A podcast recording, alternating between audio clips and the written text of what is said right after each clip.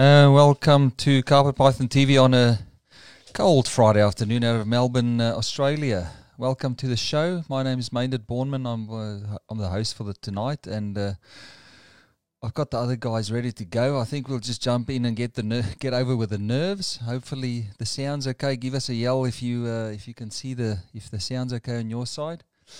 Um, and let's see what the boys are up to. Uh, good evening, J- gents. Once more to the Carpet Python uh, TV Roundtable, Australia. Hello. Am I? Evening. Good Evening. evening. Good evening. So, uh, Colin's uh, to the right of me. I don't know if it's the same on the screen in front of you, but uh, Colin, as the, my usual wingman, is uh, also Bobby. tonight. Yeah, he'll be helping me host the show. Darren Whittaker, bottom left hand corner, and Brent Smith. Uh, Darren uh, is the proud operator of. Uh, what is the name of your business, Darren? Norelia by design. Okay, and then Mr. Brent Smith. He's not a he's not an unfamiliar face to the show. Uh, what is the name of your business, or what is the name of your snake breeding operation, uh, Brent? KHP Reptiles.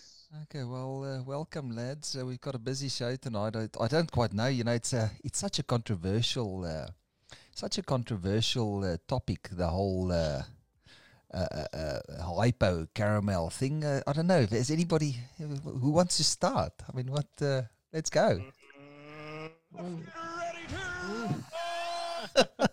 It is. Uh, Uh, go, Brent.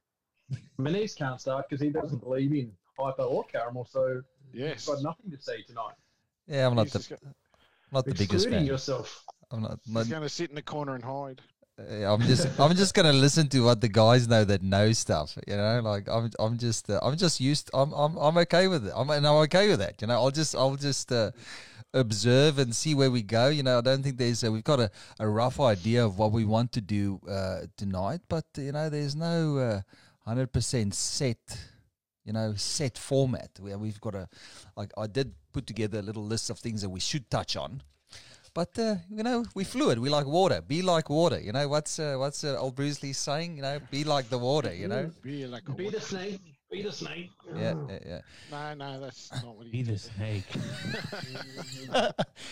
And it might get a bit, and it might get a bit out of control. You know, we, uh, Colin, everybody's got a drink in front of them, and we've already gone to I'm the drinking toilet. water tonight. Oh, Out you, you're not on the Ooh, hard kombucha.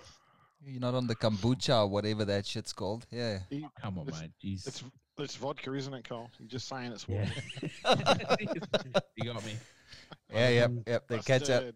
Cat's out of the bag. Cat's out of the bag. Yeah. Yeah. So, welcome everybody that's uh, that's tuning in to uh, to watch the show tonight. I think it will be a popular one, and I'm sure. Welcome to our friends and our foes, because there will definitely be guys here watching. There will be people people watching that uh, might not. Uh, you know, they'll probably be. We'll probably offend a few people tonight. I don't know. I don't know. We I might. don't Uh, think so. I think you know, as long as we as long as we stick to facts and G'day, Brett Edwards. uh, uh, proven methods and things like that. uh, Darren Boswell. what is Colin doing? I'm just reading off people saying g'day. So oh, let's just uh, let's just wait with that, uh, Darren. Uh, so uh, it, will- we, we, we, we'll be nice, you know. We'll be uh, facts. I know what Darren's Oh. saying. You know, factual. You know, not Yeah. fiction, not Nice. fictional. We'll be factual around. It. Is- Factual. and and Brent's just sitting in the corner there. I'll make my Waiting, Roosters not waiting, going to be nice. Waiting. I think the let's just get straight into it. The whole hypo caramel thing's been such a schmozzle for so long, and I understand why I get asked all the time about caramel versus hypo, and so many people are so confused when you come into the hobby, and there is so many different forms of one gene, and it's so misunderstood, and it's it's in different different species under different, you know, passing on in incomplete dominant, recessive, polygenic, and people have no idea the terminology they're using for things, and people indeed selling animals sell them as the wrong thing so often. So, so many new people coming into the hobby, they have no idea what all these things mean, um, and it's very confusing when you have a hypo Bredli um, and a hypo Darwin or a hypo coastal, and they're all different things, and one makes supers, one doesn't. Um, it's it's a nightmare. It's and Yeah. it's been a nightmare for a long time. When it really probably should have been something that was called a different thing, but essentially they are all the same. You know, as the term which I'm sure we'll discuss means, they are all just a lack of melanin. So it's Yeah. it's something basic that's been blown out into a shitstorm. You're right, 100%. I, I think the biggest under, misunderstanding is the fact that, you know, it's, it's understanding what hypermelon, melanism or hypermelanistic animals are in the first place. And Yeah. it's it's the fact that it can be anything. It doesn't, it, it just means a lack of black brown pigmentation within the animal. Doesn't mean it's incomplete dominant. Doesn't mean it's, you know, if you if you consider T plus uh, T plus children's. I don't believe there's T plus carpets at this point in time, but you know, you look at those, they're still hypermelanistic in nature. They still lack the black pigmentation of a wild type. It's a recessive trait. We call it a T plus, but it, it's a terminology to describe uh, a phenotype. Uh, So it doesn't it doesn't necessarily have to be a reproducible thing. It it really No. it, it refers to a lowered amount of melanin or expressed amount of melanin, regardless Yeah. of regardless of the mode of inheritance. Yeah, and and even that's subject to to personal opinion. You have some people that will look at uh, something and go, "Oh, that's hypo because it has less black than a wild type," and then you can talk to the next person and go, "Oh no, there's black in it, therefore I don't consider it to be hypermelanistic as such." So that it's it's it's open to a lot of, um, you know, personal view and opinion on on what the individual actually considers to be a hypermelanistic trait in an animal. Yeah. So you've got that aspect of it as well. Yeah. You know, and the many many debates are, oh, that's not a hypo versus yes, it is a hypo in, in terms of a visual appearance, and it's the Yeah, opinion of two everyone's people. Interpretations go a long way. Yeah. You know, a, a wild type that's very light, or is it a darker type uh, hypo animal? You know, whether it's going to be crossovers where both of those areas come together, very hard to distinguish at times. So it's it's always a matter of debate. People have tried with A grade and B grade and all different ways of rating different things, but Yeah. at the end of the day, variation is the killer. You know, it's the Yeah. one thing that brings lots of these things, you know, in the in the front of people that they don't get. There's variation. You know, there's polygenic variation. There's there's color variation in clutches that make it very hard to tell what what is and what isn't something. So, And I, and I Yeah. guess and I guess the I mean we've all bred carpets to, and we've all seen just how varied a clutch can be. It's like you said, Brent. You know, like you can have a clutch of coastals and you can they'll hatch and you'll go, where's the black on these things? You know, so and then as they get older, if you keep the old clutch back, you'll see ones that have got less black and browns and all these colors. And uh, or no, just the black and the browns, and you go, are they hypos or not? And then you know, the older they get, the more of that black starts coming in. But I mean, it's, uh, uh, it, it's it's very very confusing, and I can understand that.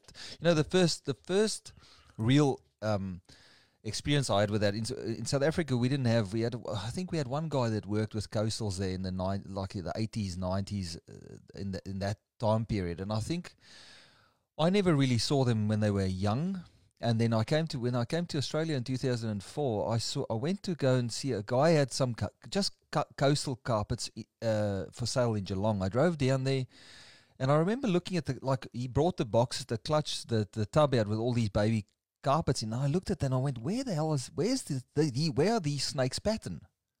And it already made me go, "Fuck! eh, Is it sorry about the language? Is is it is okay. it is it is it possible for them to be so varied at at birth already? And this is not even they weren't even hypos or anything like that, you know." Um, I, th- I thought it was it was crazy, and you know, like the more you the more you deal with them, the more you realize. But even, you know, I I, I hatched uh, zebra jaguars that I thought were hypos at birth that ended up getting black, and they still re- they still retained a lot of that. You know, they didn't have a lot of. You know, they'd never got lots of pattern. They never got lots of black through it. So where do you draw the line? You know what? Where do you know? You know when do you know it's a real hypo? What do you guys think? you know, coasters are well known for huge variation anyway. You know, they're probably Yeah. one of the species that have gigantic range of color spectrum in different localities everywhere. So that's, you know, one of the one of the tough ones always has been coastal. Yeah. Um, I guess breaking it right down, um, whether it's genetic or not, incomplete dominant, you're going to see a super form. Um, and your super form bred back to a wild type, you're going to see full clutches um, of hypo animals. And people say hypo or caramel. If anything, I say they're the same thing essentially. Um, originally, I always believed hypo came from McLeod line hypo. I always call that hypo. Yeah. Um, and caramels came from the regular caramel that we see came from overseas, but it's it's everywhere here. Um, and really, they act the same. They're both incomplete dominant, as far as I know, in carpets um, for that line. Um, the difference in hypo and Bredli is just polygenic. So if you take a hypo Bredli and um, you can't get a super form, and you try to breed it back to a regular Bredli, you're not going to see a full clutch, you know, of hypos. There's no no possible way it's going to happen. You're going to get variation of some normal, some hypo. Yeah. Um, that's the only way I see a difference in the incomplete to uh, the polygenic hypos that exist for, for the regular carpets that are that are well known lines. Yeah, Yeah, I mean, I, I bred carpets you know, way back in early 2000s, and you would get, you know, consistency of hyper-looking animals in every clutch constantly. I bred from two females. One was a, a lighter colour than than one of the other girls, and they were stunning. And the amount of people go, "Oh, they're hypos, they're hypos." It's like, no. By the time they hit two years, yes, they're a nice-looking coastal, but they got as much melanin as the next one. Yeah. They weren't ever um, you know, they might have been born with the appearance of hypermelanism, but they develop the melanin. And I think that's an added confusion that gets thrown into something when someone hatches something, go, oh, wow, check that out. Look how cool that is. And they are. But you need to give them a few years to age. Doesn't matter the weight, the size, how much food you shovel into that animal. Doesn't matter if it's three kilos at 12 months of age, it is still going to develop its, its colors until it gets to that two, two and a half year of age. And until you get to that point, you don't really know what you're working with until you can actually see that animal in its colors and go, okay, well, this is still has a reduction in melanin. Yeah. You know, maybe there is something here. Where do we go from here? How do we work with the lineage to try and prove it out now? So it's it's, it's easy to mistake what would be a, a normal wild type hatchling, even though it doesn't look it, as a neonate out of the egg. Yeah.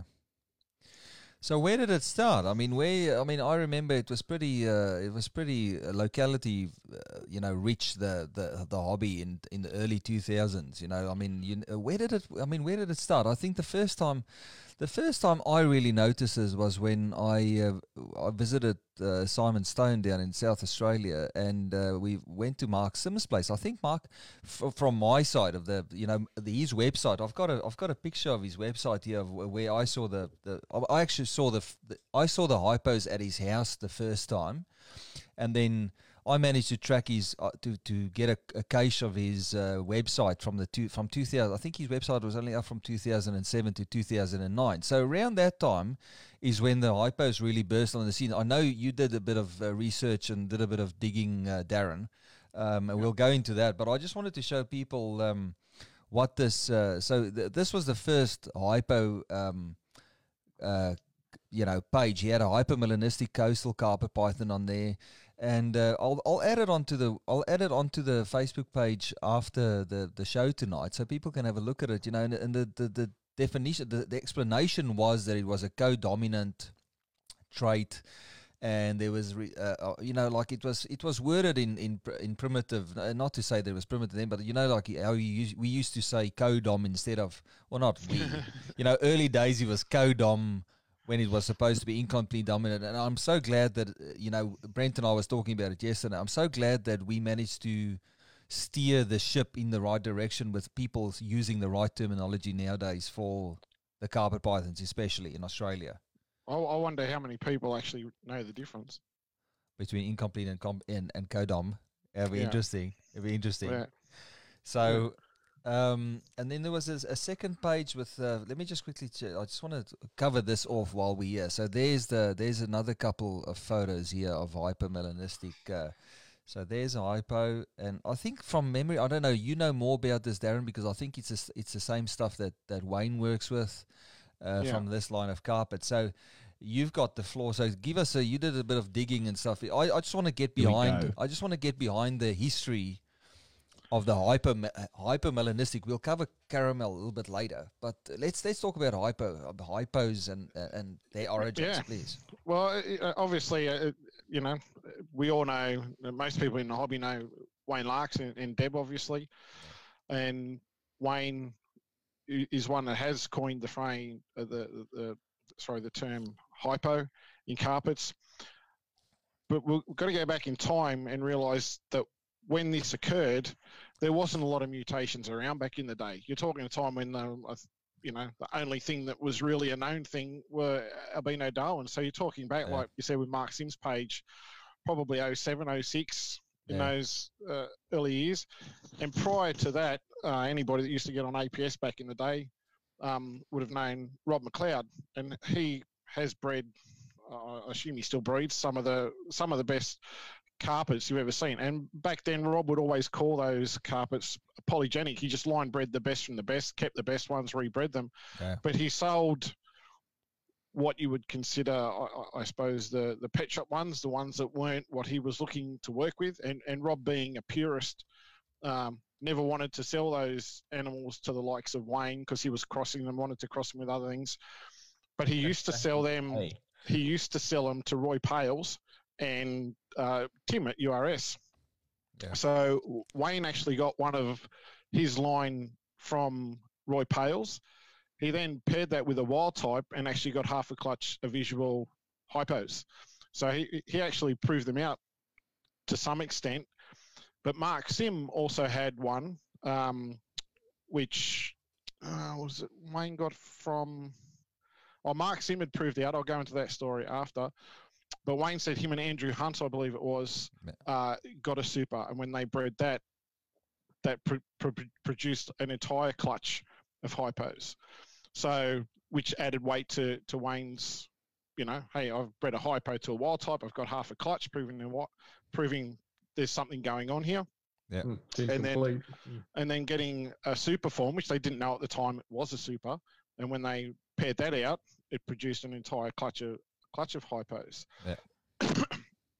so Rob McLeod had sold a super to Mark Sim and didn't want it bred or handed to Simon Stone to do any work with. It's political, I know, and I, I, Yeah, yeah, hope I'm getting this 100% correct. Um, but Mark Sim actually went on to breed that with uh, a wild type and got 100% hats. And he put the super hyper over what was a coastal looking jag at the time, and that's what created the orange pepper. If I don't know, Tom, I don't think Simon Stone's website's up anymore, which you know looks like a caramel jag in in essence of appearance. Yeah. Um, then the super hypo also went with a jungle, and when they were born, because I believe the polygenic influence of the jungles, the more black and gold coloration, gave a more caramel look, and he called those caramel carpets. Oh. So you got a, a split in definition um, or, or visual appearance that I believe from a polygenic pairing, even though we're talking about a hypo, uh, a, a hypermelanistic father, so to speak. The difference between the two different females, i.e., a coastal-looking jag And and, a a black and gold jungle, that polygenic influence into the offspring gave a difference in coloration in the babies. Mm. So you had one line that was called caramel, despite being the same father, yeah, the yeah. same hypermelanistic gene, um, and the other one giving a different appearance. So that, that became an orange pepper line. Just just and then just you got the yep. just just quickly, I missed that. So was this this this the father come from Mark or from? so the, the, original founding hypo animals were Rob McLeod's line. Okay. So Mark Seaman got an animal from Rob McLeod. and then okay. That animal was then paired to a uh, a jungle. yes. The babies were then called caramels. Yep. All right. The, and then the same animal, I believe, was paired to a jag, but a coastal looking jag, not like a, a jungle Yeah, yeah, jag. okay. Yeah. Okay. Mm. Cool. I'm- And I'm it with you produced what they what they called then orange peppers. Yeah. Ah, okay. Right. So there was a same father, but a split from a single gene. Yeah. if you follow that. Yeah, yeah. See, so, so, So- this is why it's so. see, this it is get- why it's it so gets- confusing. It gets better.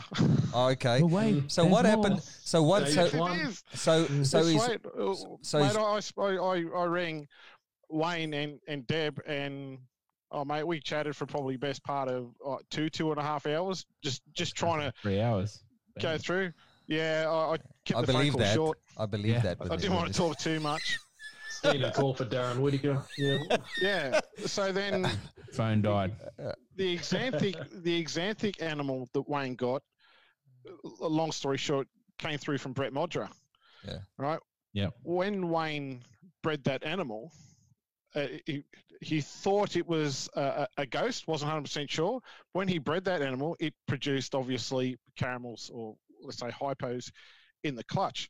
So then we were trying to backtrack that animal, and it looked like the parent of that also came from Rob McLeod's line.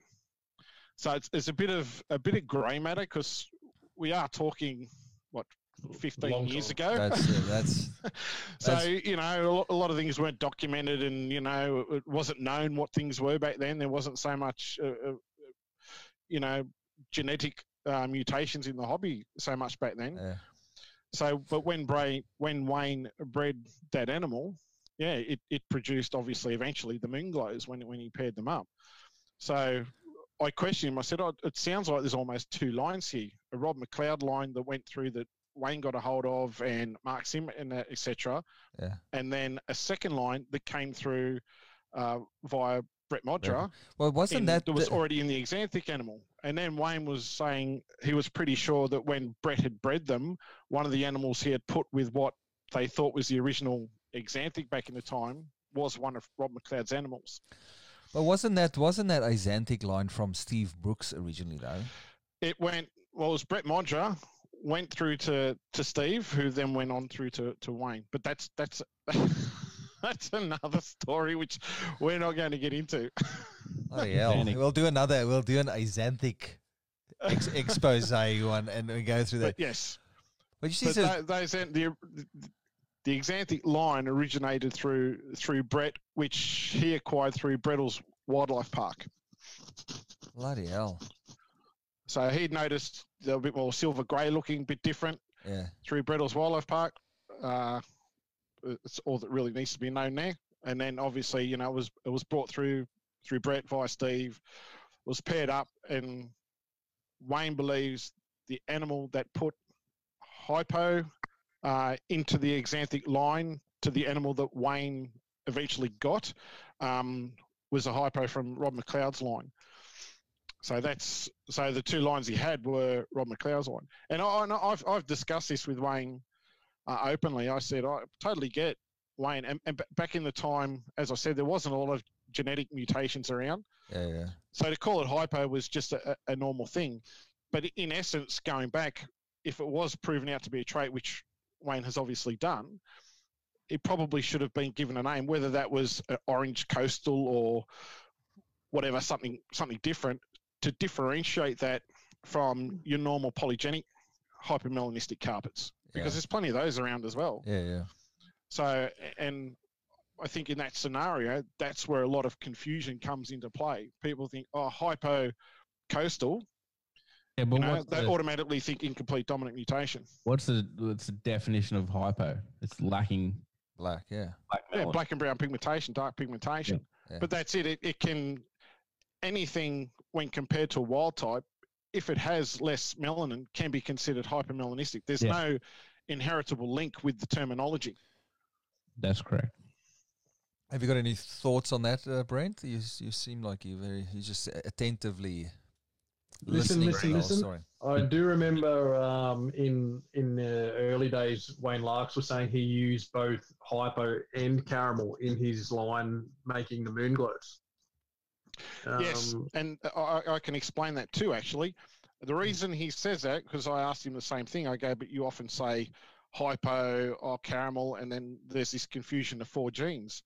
Yep. And he and he said he goes, it's because sometimes people don't understand or get hypo, and they're more uh, understanding of the term caramel. Yeah. So it's still on, it's still only the single gene that he put with the to make the moon glows, Yeah. but it's it's a case of oh he'll call it hypo and then like for example someone in the US oh is that the same as the caramel? And he's like oh well yeah.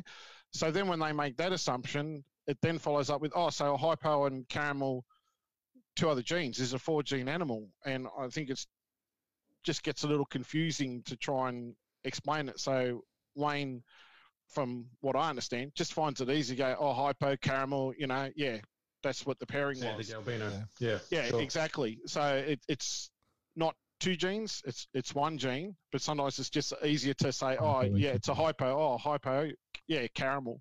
The only Yeah. genetic hypo I know of is hypermelanistic bearded dragon. Yeah.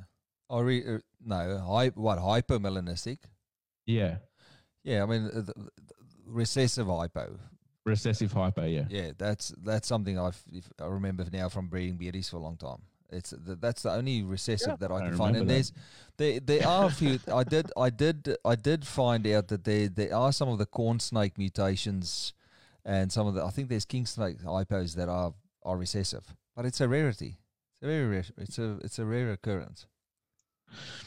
Not Yeah. saying it's impossible. Not saying it's impossible. I'm just saying, so far we've seen with with with carpets that hypermelanism is So how would you prove out of dominant. hypo? well. If you had a hypo animal, So how did how did Wayne how did Wayne go about doing that, Darren? I mean, you Uh, said you said the they had original half. one A, he, he yeah. got from Mora Pales. He put with the wild type. That's right. When when the clutch hatched, An half of them were unrelated wild type. unrelated wild type. You, it's it's only you you need to prove a hypo out, and it's not as easy as it sounds because you you have the variable factor of polygenics at play. So depending on the animal you pair that hypermelanistic animal with, um, varies. So you want to you'd want to put it with something dark. Uh, you know, almost opposite. So if it is a truly incomplete dominant trait, you're going to see a, a definitive split in the clutch. If you, Yeah. you know, theoretically you get 20 eggs, and if you want to do the specific s- split, you get 50% that would be hypermelanistic, and 50% that's going to be wild type. But that's just a start, you know, and then you need to go on through there. You need to make, you know, in, in brackets, a super form, and, and you need to prove the super form out, Yeah. you know, to, to a wild type. Sorry, I'm just saying. C- Collins was sign asking him to check his levels are a little bit high. So no, so Ah. I mean that's so that's sorry I, we, we- because I'm I'm I'm trying to monitor Kevin, and I don't want to look you and I wanna don't, and I don't want to seem rude, Trying to, trying to but sign. he's doing this and that. Um, Kev's got a good comment. Paul Harris proved that the overseas caramel and true hypo are not allelic.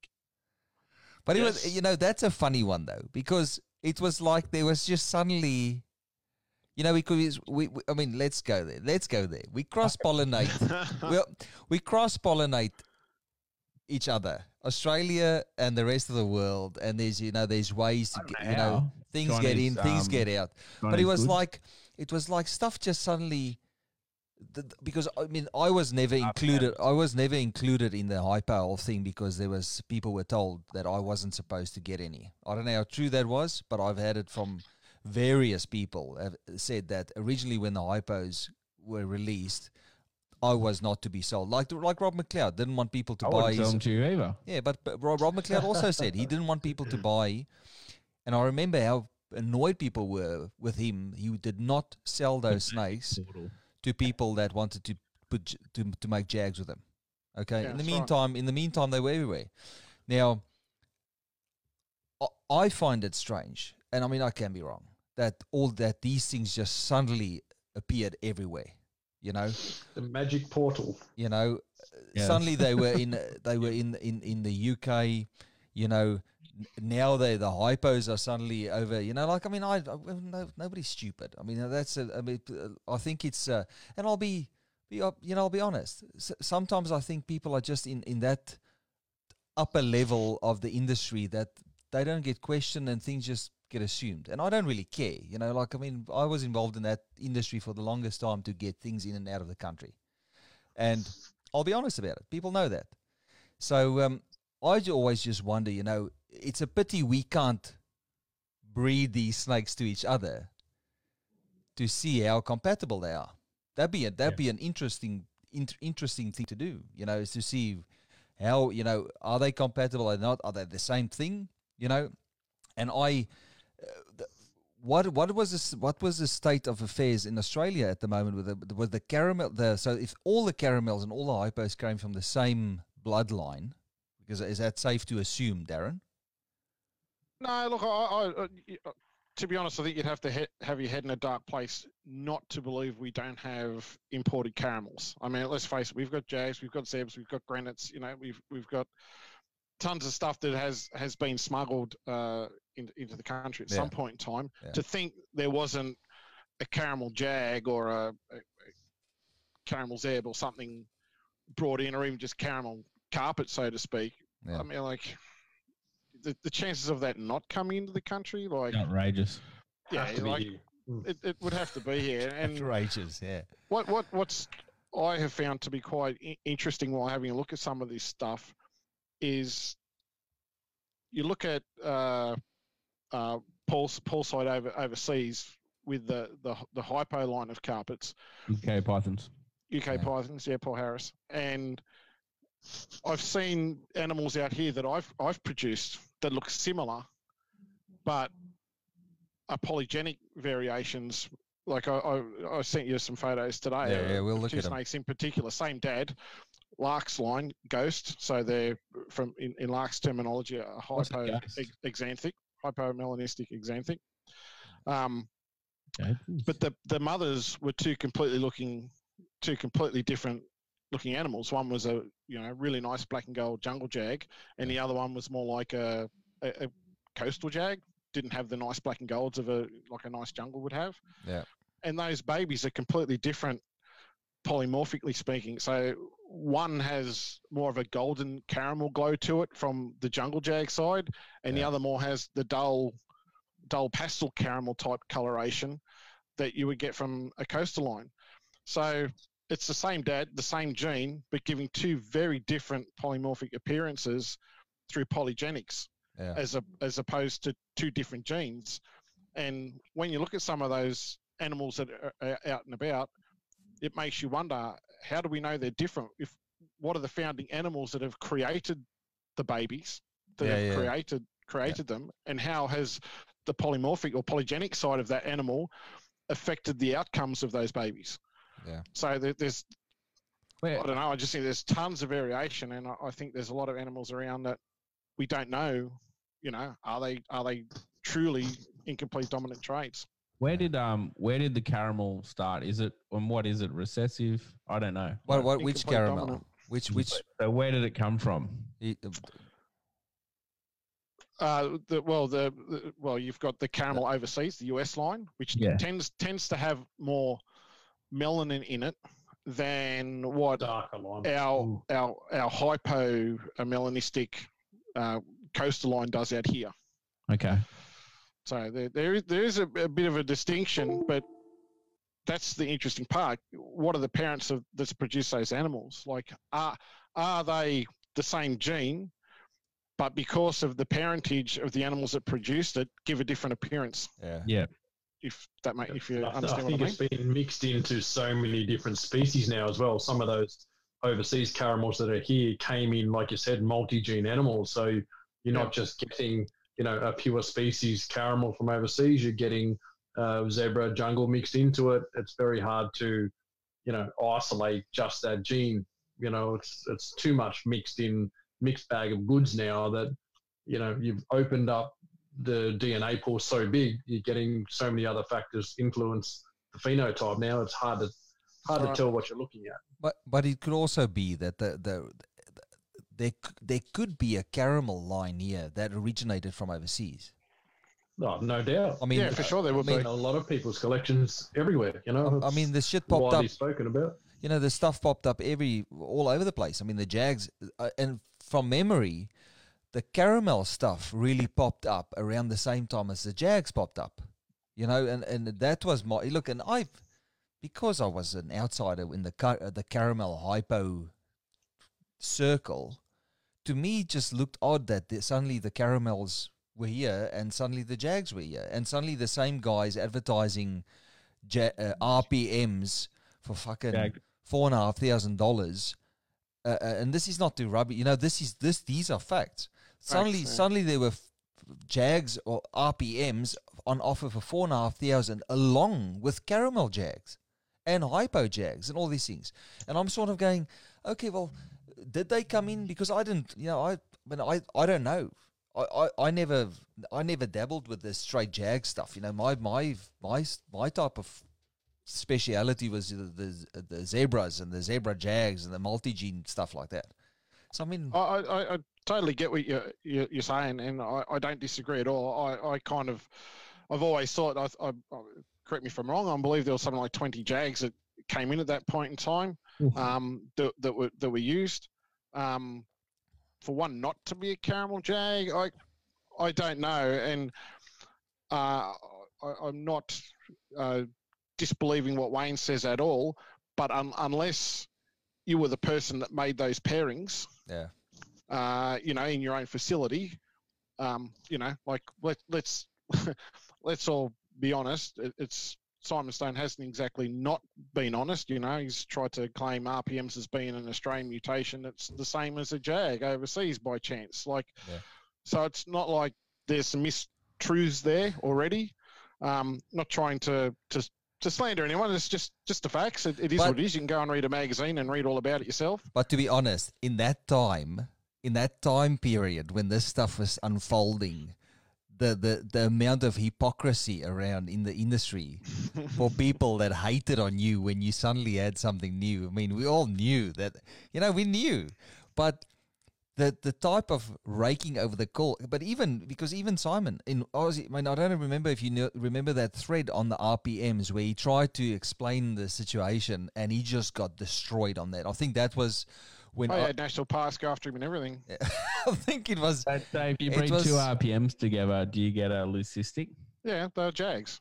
But oh, that's weird, isn't it? Jeez. yeah, funny about that, eh? There we go. But the, they, were, they were a I mean, mutation thing, like, produced that's how over many here. Caramel come in at the same time. It has to have.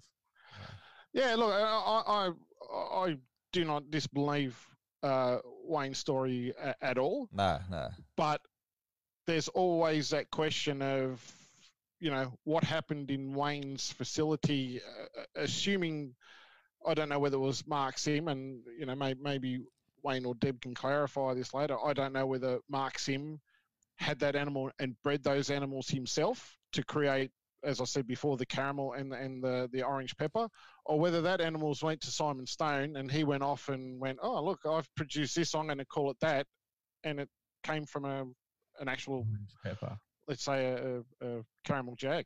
Yeah. So there's a grey area for sure. Is there a, is there a super form of the caramel? Yeah, super caramel. Super. Yep. Cool. Yeah, so, so Colin, Colin's Never- the Well, that's, outside. an, that's Colin's another uh, story we yeah. can chat about that too, like uh, the the whole super caramel, super hypo. Super hypo. That's what I've heard before. so it's a little it's a little bit messy you know of, of all the mutations it's a little bit messy because it was it was shrouded in mystery the origins of these animals you know it's like uh, because it was in a time where you know, Got a picture of a super. it, it really Yeah, yeah, we'll we'll go through the pictures soon but we uh, you know like Mhm. it was it was the the the, the in the day, you know, it was the zebras were advertised as head for patternless. They weren't called zebras. This is before some a lot of the kids that's probably going to watch this show. It's before we knew we, we it was open slather and we could call a zebra a zebra. I mean, we all remember the the days. You know, it was a you know pattern head for patternless granites. I don't even know there were fancy names for granites as well. You know, now they here they established. We don't really give a shit. We just wanted to sort of Well, I'm in Kellyville Pets, mate. So- yeah, we we, did, we just want to try and clarify the difference between the two, and it's it's it's very vague, you know. So what what's the right protocol? You know, do we call them hypo? Does it really matter? when when you know? Lark sells a super hypo, is that what he means? It's a hy- uh, a super form It's caramel. two copy. It's, Yeah. yeah, it's two caramel. copies of the Yeah. gene. So- Yeah, super. Yeah. No, no, I remember seeing him in um in South Australia at one of the expos when he lived down there, and it was like I was just like blown away by the color of it, and they were called super hypos, and I just Yeah. didn't understand that. Yeah, well, it, just see the whole.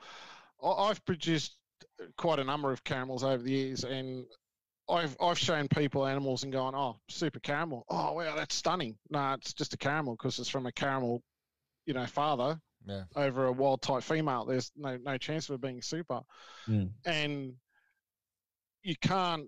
Uh, I, I don't care. Yeah, to be honest, you cannot pick. You can't pick a super over a caramel because the polygenic yeah. influence from the, the parent animals Oh, okay. is is yeah. Depending on what you use, No eye color change, nothing else.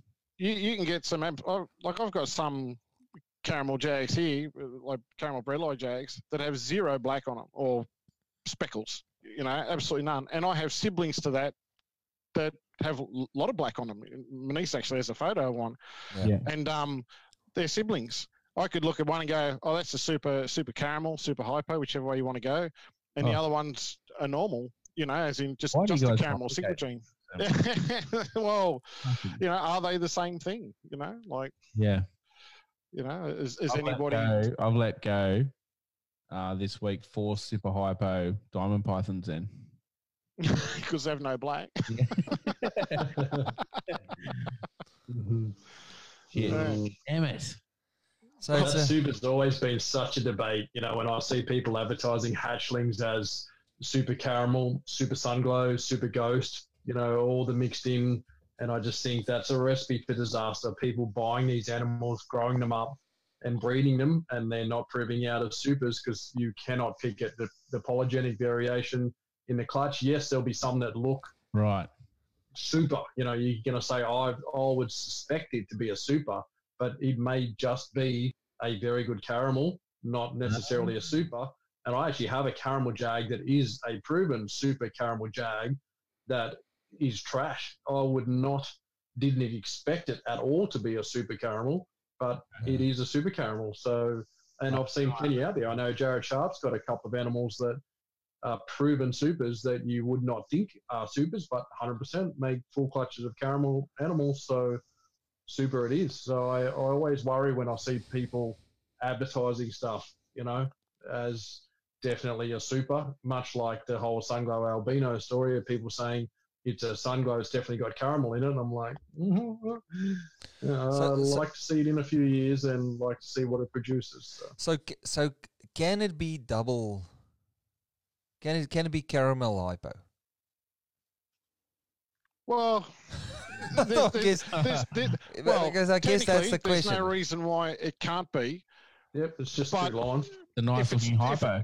If it's two lines, I mean, you'd, you'd you'd actually have to know that you're working with two different lines. So Yep. you would have to prove that you have a caramel line, and you would have to prove that you have a hypo line. The problem I see with you that gonna is tell? exactly 100%. How are you going to know when you create a clutch if they're both doing or giving similar results? Which one's what? What's what? Who's who? Poly- polygenic nature of both of them is going to be impossible to tell. Because I uh, because because a, a case in point, you know, like I went to UK Pythons. I showed you the I showed you the proving out that it's non-allelic and whatever for the caramel and hypo stuff. And I I just I mean I I might have you know I might have I, I tried to read that a couple of times how it was proven out and how it was how it, you know like I'm all for proving stuff out, but I find it very hard to understand how you're going to if you use if you use animals with caramel and hypo in them, how are you going to see whether it's not you know if you if you use if you're using a caramel over a wild type that's fine. If you're using a caramel if you're using a hyper over a wild type that's easy enough. But it's like you say if you suddenly have the caramel and the hyper in there and they look very similar and there's that range of polygenic variants in there how the hell are you going to know what the you know ha- like it, it, it's very messy. I don't know if lost. it's, it's very Lost. messy.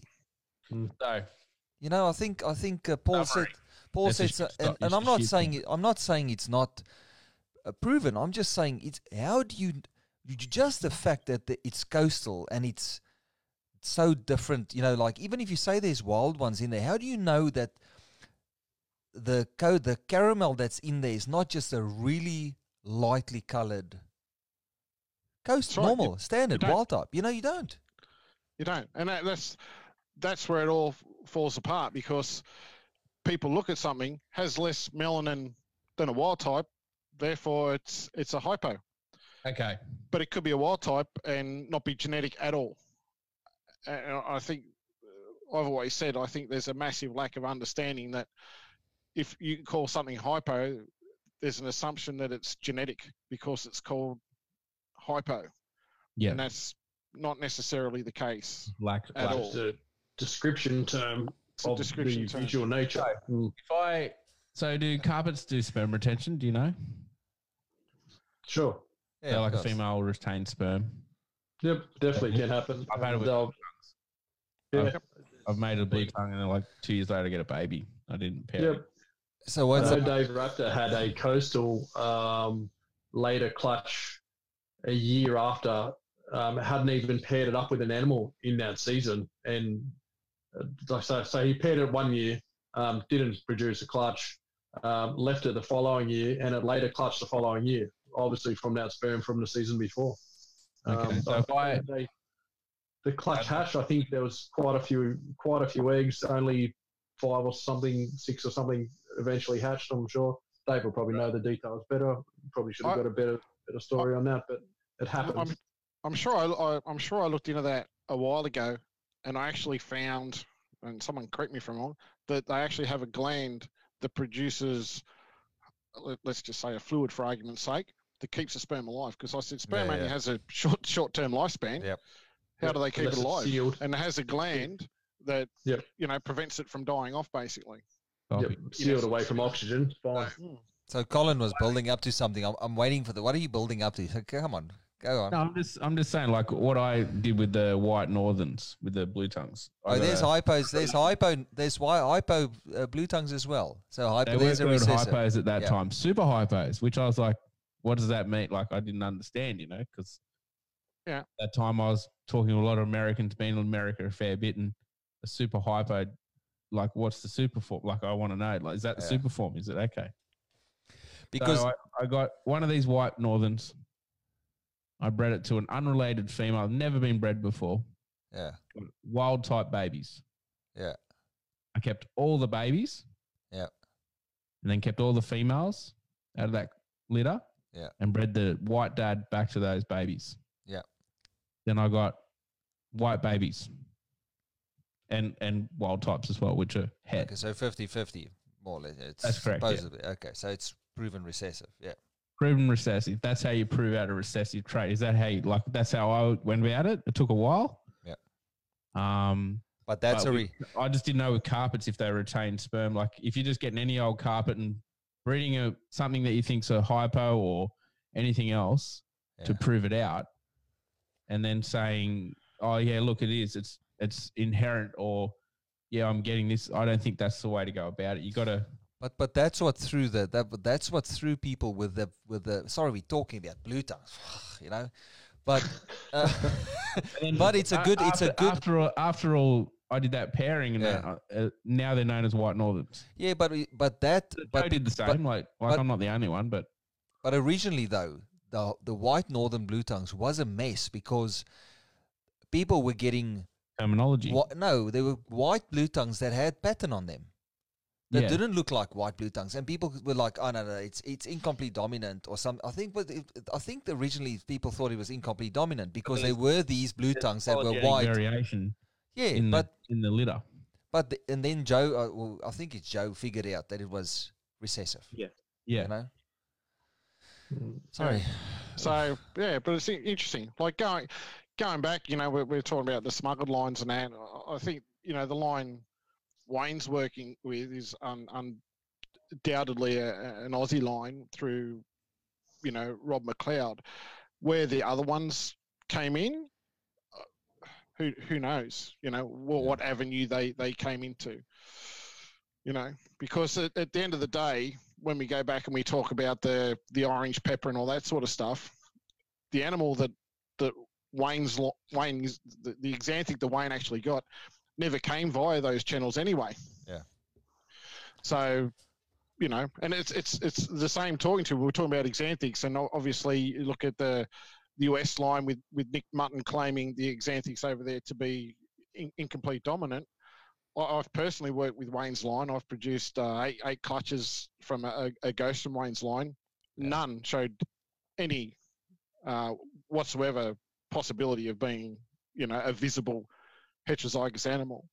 So, you know, make, makes you makes you wonder. But you know, it's nice to see that Wayne actually has a pure Aussie line. Where the other caramels come from and what they were in when they got here, who knows? And there's another factor to this with the amount of animals that, that Rob like and I- I know Rob was breeding those animals back oh geez you know when I first got in or back in the you know late 90s sort of thing Rob was Rob was, Rob was breeding these things Yep.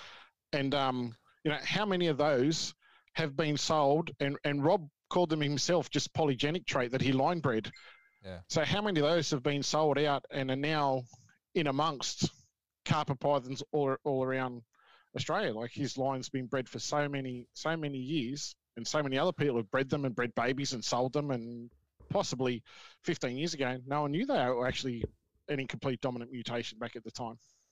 Mm. And they do make some Very nice, and lines. they do make some beautiful hypos. I mean, Oh, they are. Mate, he, he had the, the best best hypo coastals you've ever seen back in the day. There was, there was just nothing on the market like them. They were absolutely stunning. yeah. credit to him for the for the work he did. But he hated hybrid breeders. He was a purist at heart. But I don't know if he's changed his tune any anymore. But I, some of the arguments back on the APS days. I actually- I the think- purists versus the, the morph breeders. You know. I actually bought Doctor two John, from. I think. I I, I had to go through somebody that had to buy them from from Joe. I think Joe, and then uh, I, I, from this is now this is now very uh, the rusty these gears now, but I think Trent Ren. I think it could have been Trent Renix had a few for sale. Then Joe bought them, and we organized them through Joe somehow. that, that was the route that you had to follow to get a hypo from Rob McLeod, you know, early days. But you ended Yeah, up with funny. People, people managed to get them. People managed, and you. Yeah. But now that we know that that's what's sort of the origins of of Wayne's hypo line is, I mean, you, you can sort of see that, you know, like I mean, just by Yeah. themselves, they actually, you know, Jag adds a, adding the Jaguar in it adds a little bit of extra pizzazz, but just by themselves, you know, Oh, they're gorgeous animals. and uh, have you ever seen have you ever seen a hypo jag with um with a, a neuro shake or not? Oh, we say Uh, changed I- I've got quite a few caramel jags, Yeah. hypo jags, whichever way you want to want to go. Um, and I've got a mix. So I- I've got one that's you know she's an older girl. She's does everything right, and yeah, she's a, she's a little bit more on the let's say loopy side than some of the others. But Yeah. I've got I've got quite a few, and honestly, most of them are pretty good. Show very very limited signs of neuro. Um, And in saying that, I also have a lot of uh, wild type jags, i.e., non non caramel jags, Yeah. that are pretty much the same. I, I couldn't say that having a caramel jag makes them any more jag or less jag in terms of neurological disorder. Yeah. Uh, uh, yeah, blanket across the board, ninety-five percent are fine. You know, the, some for the average person, you wouldn't even know that there Yeah, is yeah. a neurological order in them, disorder in them. Yeah. Somebody asked you, so to clarify, Joby, I think I'm saying your name, of uh, Joby Pantaleon said, so to clarify uh, the particular animal, should we all, the customer, in brackets, be asking the mode of inheritance of the particular specimen from the breeder, if it is poly, hypo, or incomplete caramel? I mean, I, I just Oh. don't think it matters, really. I don't think people, a lot of people can tell you.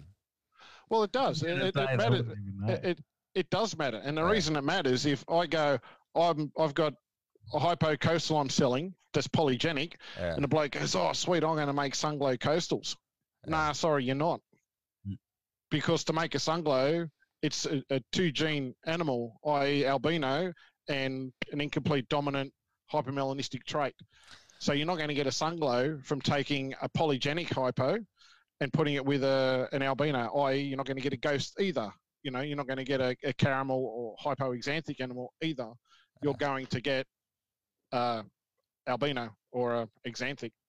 So there, it, it, it, is important to understand, and I think that's where the the whole, in my opinion, the, the confusion comes in because people see something doesn't have melanin. Oh, it's hypermelanistic. They sell it as a hypermelanistic, whatever. Darwin, coastal, Bredli. and someone buys it, goes, "Oh, hyper, you know, I've seen I've seen moon glows, I've seen this, that, and the other, so I'm gonna I'm gonna buy that and make my own ones." Yeah. But You might not be because it might not be an incomplete dominant mutation that you're actually purchasing. I'd probably just not buy them. Yeah, like, you're not allowed to have any. I'm sorry, Yeah. you're banned, blacklisted. but I never. I think Still I, on the I, banned I, list. I, That's I. I dabbled in. I had a, cou- a few, but he was never. I'm, I'm too much of a. I like batten on snakes. I don't know. but I, I do appreciate them. You know, like the the uh, Southern Cross did have some really nice. You know, they did sell.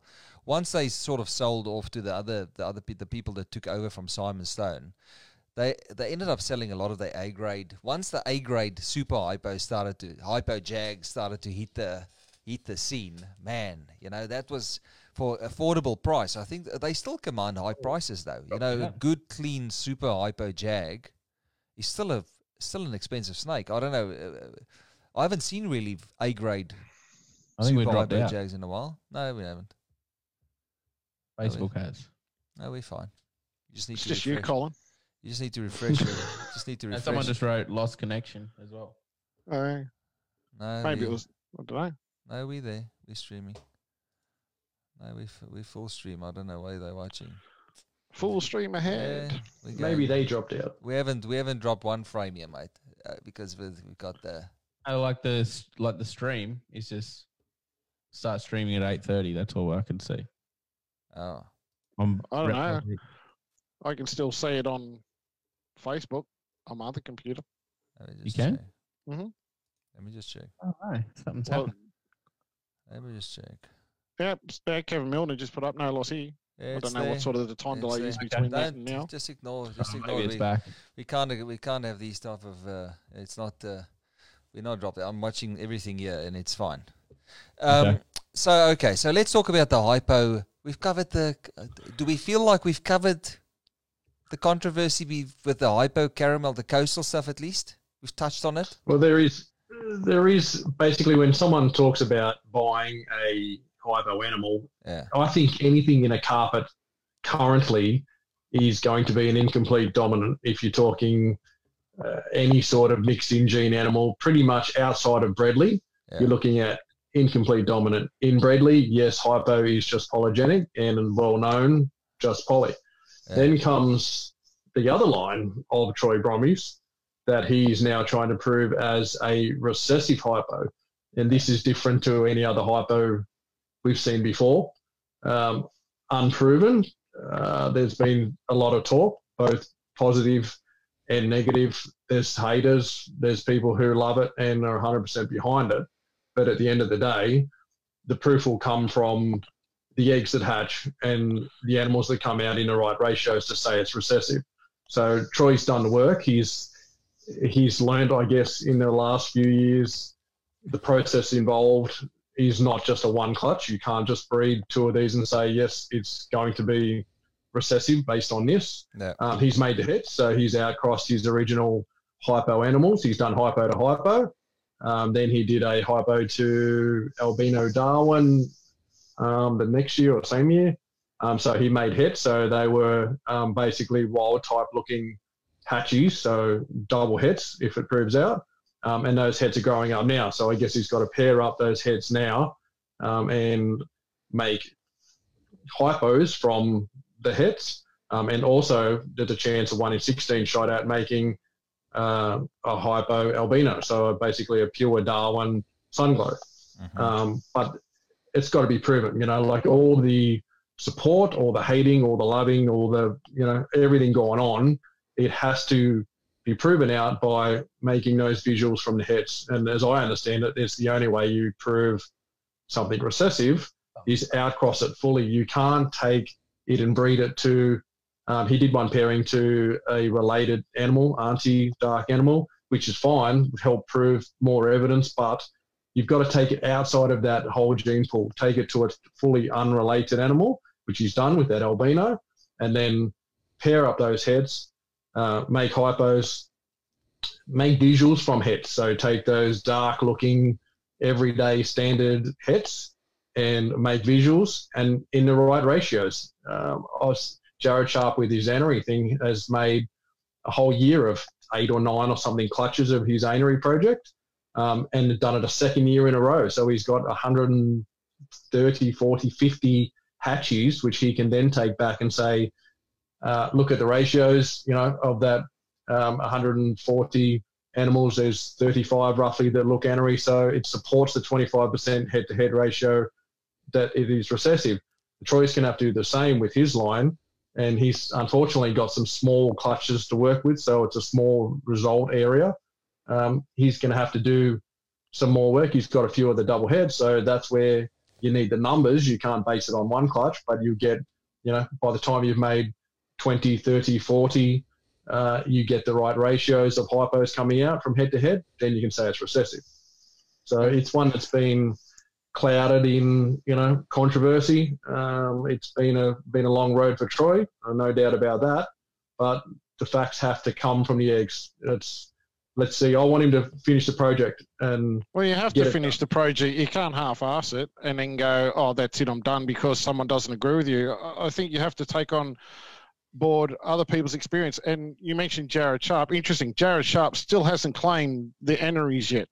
He's no, still working. He's still, he's still working on the line, and uh, as far as I'm aware, he's produced a lot more animals from that line than what Troy has. Now, I'd certainly Huge love. Numbers yeah, I, I, would love to see Troy prove it out, you know, but you got to, you know, stop arguing with everybody that has a different opinion of yours. Take on board what they're saying. Whether you agree or whether you don't agree is not the issue. The amount of debates and conversations I had when I first produced the peppers. Oh no, they're incomplete dominant. They're this. They're just a random mutation. It's incubation temperatures. All this back in 2007. Yep. Yep. Mate, I had I had no idea. I didn't understand genetics at all at that point in time.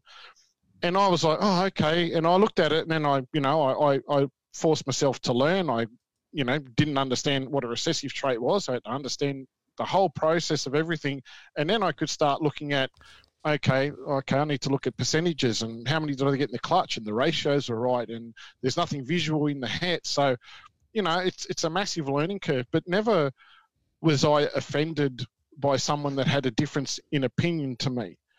Because I think we all have to learn. I, I chatted to Alex Leith just the other day.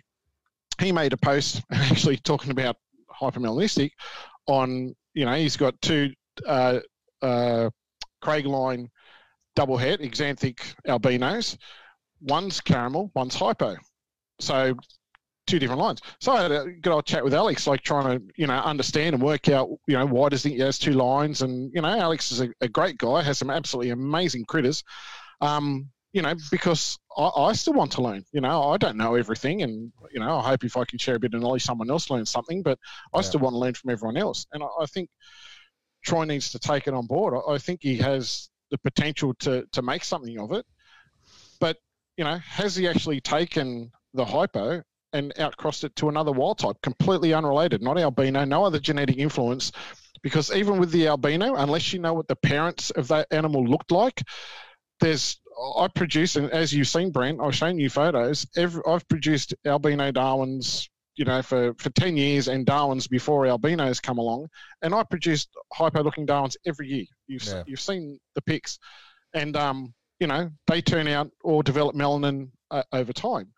You know, so if you don't know, if Troy doesn't know what the, the parentage of the albino he's outcrossed it with, they could be really nice light coloured wild type Darwins that he's working to build, underneath the albino. To build underneath the albino, 100%. So he needs to take that hypo and put it with something he knows is not related to albinos, not related to anything else, just a dark wild type Darwin. Pair them up. You should see the results in one clutch. You should see a 50 50, you know, split, so to speak, between uh, an incomplete dominant uh, hypomelanistic animal and, and the wild type animals in the clutch. If it's recessive, well, obviously it's a, a much longer process. Yeah. Hmm. But to build into to, to you build yourself trying to prove anything yeah. out, there's going to be haters. You know, it doesn't oh, matter of course. what you're trying to prove. You're trying to prove out a grasshopper that's green. Someone's going to tell you you're a dickhead, and that's a blue grasshopper. There's no way. There's no easy path to proving out anything, and there's always going to be haters. There's always going to be lovers. So I know Troy did do a um, one of his hypos to a caramel jag um, which was, I guess, an important one to prove that it's not incomplete dominant. There was no supers in that clutch. Um, again, not huge numbers, so not the be all and end all result, but no yeah. visual something that came out of super. So you could basically say, okay, it's not a hypo to hypo to make a super hypo. So from there on, pairing them up later on is a nightmare. Like we discussed, trying to work out what's a recessive hypo and what's an incomplete hypo in that one clutch is just a never-ending world of pain. But mm-hmm. like you said, it's it's it's got to be proven properly. There's still work to be done. Um, hopefully this year he'll pair up some of those double het animals and do the work, and that's that's all that needs to be done. The, the, the talk and the hate and all the games that go with it, pointless, useless, um, stressful create, for other you people. Create, you create enemies out of friends for no reason. To Yeah, build into well, to build you into know what I what to build into what you said, Brent, with uh, and and Darren with the hypo looking Darwins that that sometimes hatch out of these clutches. We've got the same situation with that uh, granite stuff that you've got, Brent, where the Yes. you know out of those out of those double hets that I originally sold you, some of and even now in the progeny of the ones that the bigger ones and the adults from those from from that line, there are ones that there there are ones that are born that look hypo. You know, and then when you look at some of those granites that, that Brent's got, the granite albinos, you go, man, those things look like they they just got that orange and they've got, got that intense orange that the sun glows, you know, proper sun glows have. Yeah. And you go, where does it come from?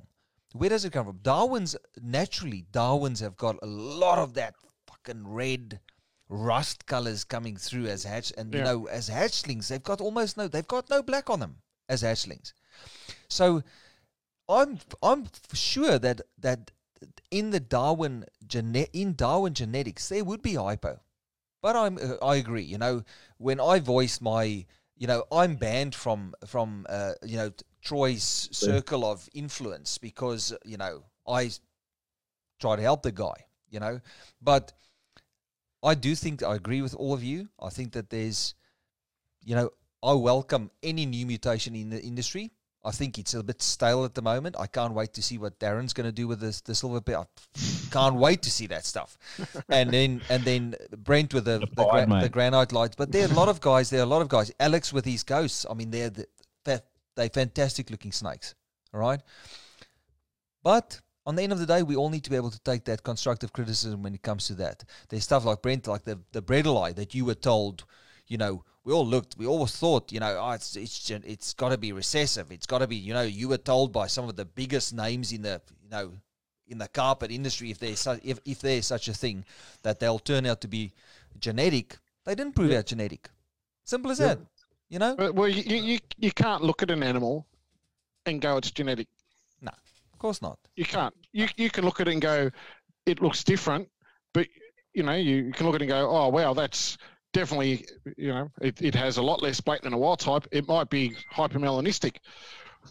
If you think it's genetic, then you have to put the time and effort into proving it out, and that doesn't matter what it is. You know, even with me when I produced, you know, the peppers, I, I still didn't want to even name them. The only reason they ended up, and it's on Facebook, the only reason they ended up with the name Silver Pepper was because Nick was doing his first Nick Mutton was doing his first book at the time and didn't want to put them in there without a name. And I said, but at the time I haven't proven the gene out. I was still working through the the pairings and the processes of, of going through it. And I, you know, I didn't want to name it. It, it got the name, and it, it proved out what I thought it was going to be anyway. But you know, like you, you time and effort, and you know, Luck, make your pairings correct. you know, luck Bob. that it wasn't just a, a natural occurring variation. Because you know what, it could have it could have been that, Darren. You could have. I, I've hatched You know? numerous things that have been different. I have a, a, a stimmy, actually, no, that's in the other room, um, which I hatched out, which is quite dark, had black eyes, had a white belly, completely different to anything else in the clutch.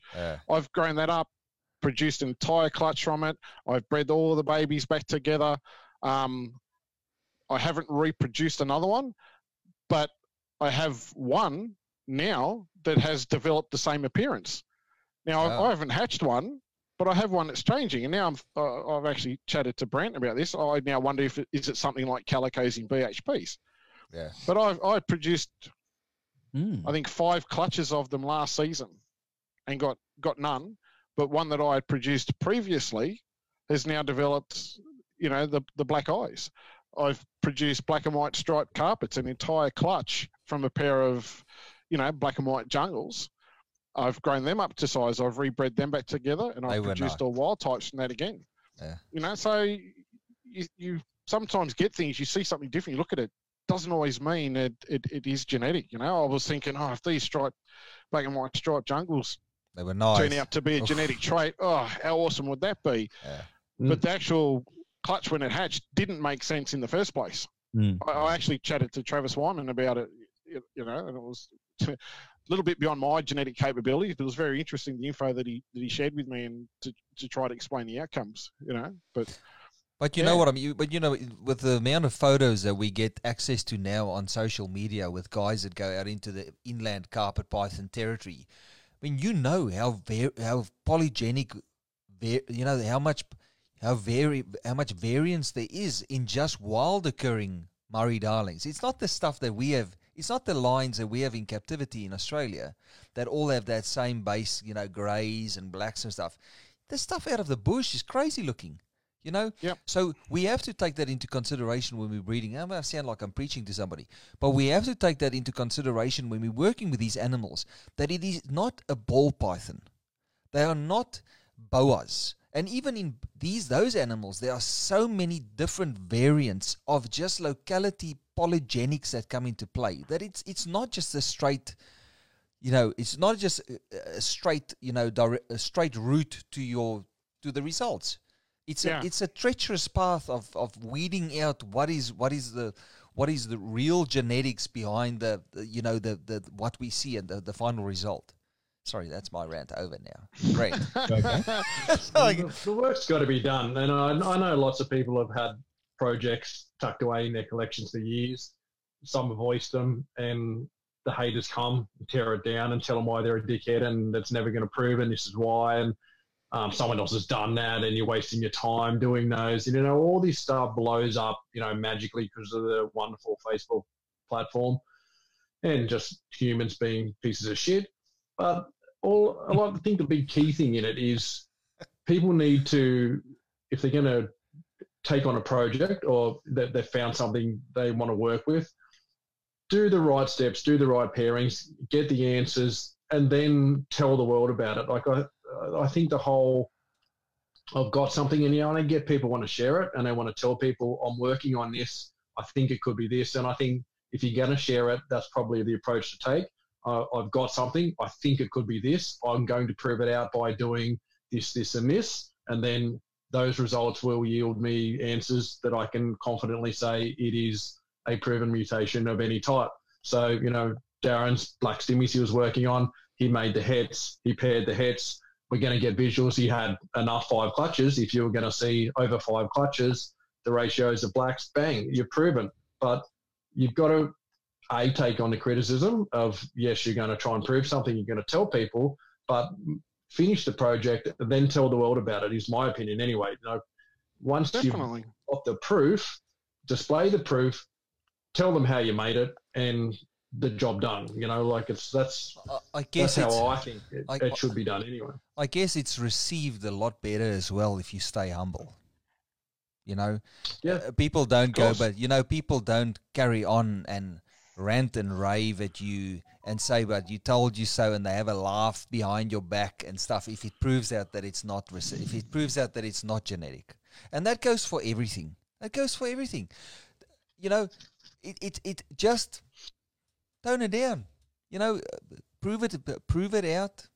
You know, that you, there's no reptile breeding. There's no, and this is coming from me. This is coming from me, the most arrogant fucker that was around five years ago. You know, it took me the biggest. that's harsh No, but seriously, seriously, you guys, you guys have known me for years, and yeah, it, you're take- a it piece of takes. shit back in the day. Yeah. I know it, it takes, it, Nothing's changed. but I can, but I can look at myself now and I go, man, I had a chip on my shoulder, and man, I was uh, arrogant as as as all hell. You know, I'm trying to watch my language here, but it's it's it's hard tonight with the four of us. Watch it come out of your mouth. There's no point. into It's no point in burning your bridges in a snake industry because it always comes and bites you in the ass eventually. It does. You know. And and and my niece's ass has been bitten more times than anyone else I know of. But you know, like if I, but, but if I, if I, if if I kept the same mindset though that I had five years ago, Mm. I would not have thought in January this year that I would have ever been on a show with Darren today, or with Brent, because attitude, because What about me? arrogance, arrogance gets What into, you? but Yeah. yeah, and and co- you know, arrogance unfortunately gets into the, the into your mind in this industry and this is the wrong place to you know the, the, there's nothing to be arrogant about in the reptile industry there's not you just make enemies unnecessary enemies and long term it's not worth it to have those enemies Yeah. it's exactly what you said uh, Darren. you know, we're, we're sidetracking from the hypo talk Sorry. here, but I agree. You know, like we, we had set, a yeah. we had a conversation about you know all, all this sort of stuff today prior prior to the show, Yeah. and I think if, if you're not prepared to forgive and forget and to give people chances, and on one side of the fence you're preaching, oh, we should all be supporting each other, love and kisses, hugs, and all that sort of stuff, but then you turn around and you have an opportunity to mend a friend, or not even a friendship, to mend uh, uh, um, uh, an enemy, so to breach, speak, and to, yeah. to create a friendship, then you're contradicting yourself. You know, you, you- if you had a chance, now you gave me a right royal ribbing yeah. Oh, for, you know, we won't delve into it, but for, you know, as far as I'm Right. concerned, no reason. But I fronted you about it. Yeah. I, you saw you at the show. I saw red and was in your face, and you know, we kind of had our day, and we, bit. we spoke about it at the Yeah. end. Bygones be bygones, Yeah. and you know, my life from then to now has changed dramatically with you know my depression and anxiety and weight loss and, and, and everything else. Yeah. And Half no, the no, men yesterday. and Yeah. I, I I don't have time for a shit fight in the dramas. I don't want to know about it. I don't care about it. And if I have an opportunity to to mm-hmm. speak my mind face to face with someone, I will do. I don't care. I don't intimidate. Yeah. And I'd rather get it out in the open, discuss it, build a bridge, and move on. Yeah. You know, and, and that's with anyone. I think if you know a lot of the infighting, i.e., you know yourself with Troy and and things like that, it takes two. It takes one to to hand over a, an olive branch.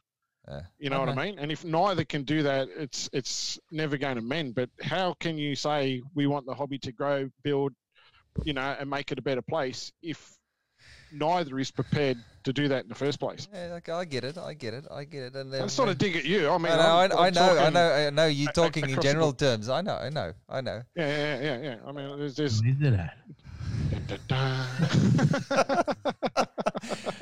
You got the You good I I ball. there's a lot of, it. lot of stones that get thrown in this hobby. Not not talking about Manisi chucks boulders, but there's absolute Not- throw stones. Not you so know? much yeah, anymore. it's rock, you mate. mean? Not so much anymore. Yeah, absolutely. trigger him. And I think there's a lot of shitstorms that blow up and arguments in the in the game about all sorts of Yeah. things about Yeah. animals and animals not proving this and whatever, whatever, whatever. But at the end of the day, I think if people could talk a little bit more um, and deal with the problems, things would get a lot better. Like Darren said, deal with it, talk to the guy, and move on. The the whole chitter chatter in the background and all the bullshit that goes on doesn't really help anyone. And I don't really care. I'm not saying I don't care that you know I'm not compassionate No towards other people. the phone But. Not compassionate.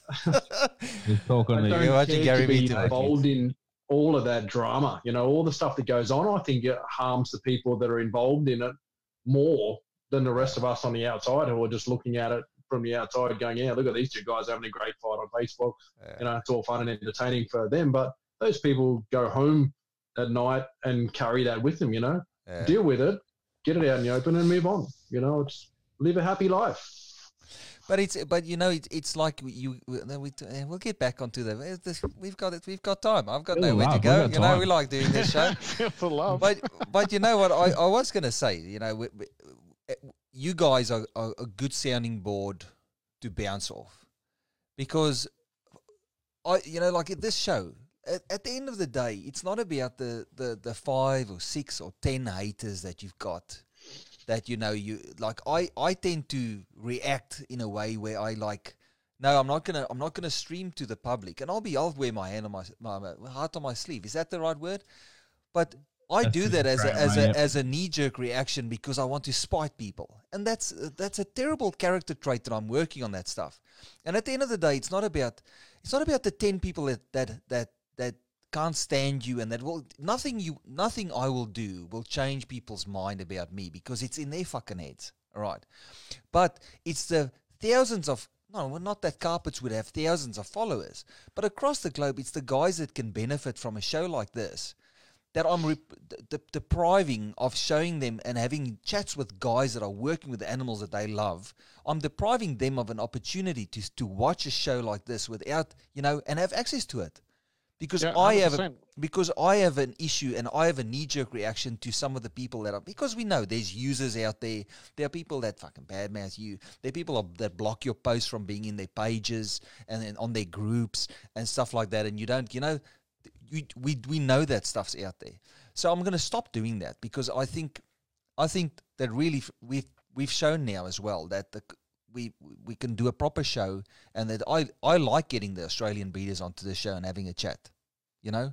So thank you guys for convincing. And this is now you know it doesn't even feel like we're live streaming, but this like we're on a Zoom. You know We're this is sitting this at the virtual pub is- having a coffee. Is this talk. what is this what is this what Big Brother feels like? you sort of get used to the cameras and then you just So, start uh, being I've deep and got a meaningful. quote thrown in, sh- thrown in my face that I need to read out. Okay, go. Right on point. Most people don't listen with the intent to understand. They listen with the intent to reply. Uh, Yep. So for matters to be resolved, people need to be open to listening, which is true. it's a, it's amazing how many people that you can comment on. And and one of the biggest problems with the social media platform is there's no emotion in in text. No. So you, you, you can write something with with you know the the best of your heart's interest to that person, and that person reads it in an offensive manner. It's like, well, well, hang on a second. I, I didn't mean to be offensive. It was actually a true, you know, hey, have you considered doing Yeah. X, Y, and Z? Not, Yeah. oh, you know, have Yeah. you done X, Y, and Z, you idiot? Like it's not Yeah. that way involved, and, and it can No, be taken the wrong way sometimes. I think the old art of the phone call, like especially even selling things, like people just don't call you no more. Like I just don't understand that. Like, oh, hello. um, you mean you want my Oh, I phone number? Google my name, you'll get my phone number. So Oh, is that how we track you down? Okay, Yeah, that's good to know. Google. Dun, Yeah. dun, dun. I'm gonna get 400 calls now, and I'm just gonna Better ignore block every single one of them. Log those numbers. Please note, everyone call Colin. Here's his phone number. Uh, it, it, Where, Brent, your notepad. Someone So, said, "Where's your hey, notepad?" Hey, where's your notepad, Brent? Ma- maybe Oh, we- sorry. Dicky Uh, knee. maybe we should uh, maybe we should talk about snakes a little bit. Um, Yeah, yeah, yeah. So let me be the. I, I need. A, on I need. You know what? I need a, a one of those get those judges gavels. Do they call it gavel? Those hammers. Dunk, You know, dunk, they can smack it on the board here so we get order here and, and, and move forward. So the hypo hypobred, one of my favorite mutations. One of my favorite mutations.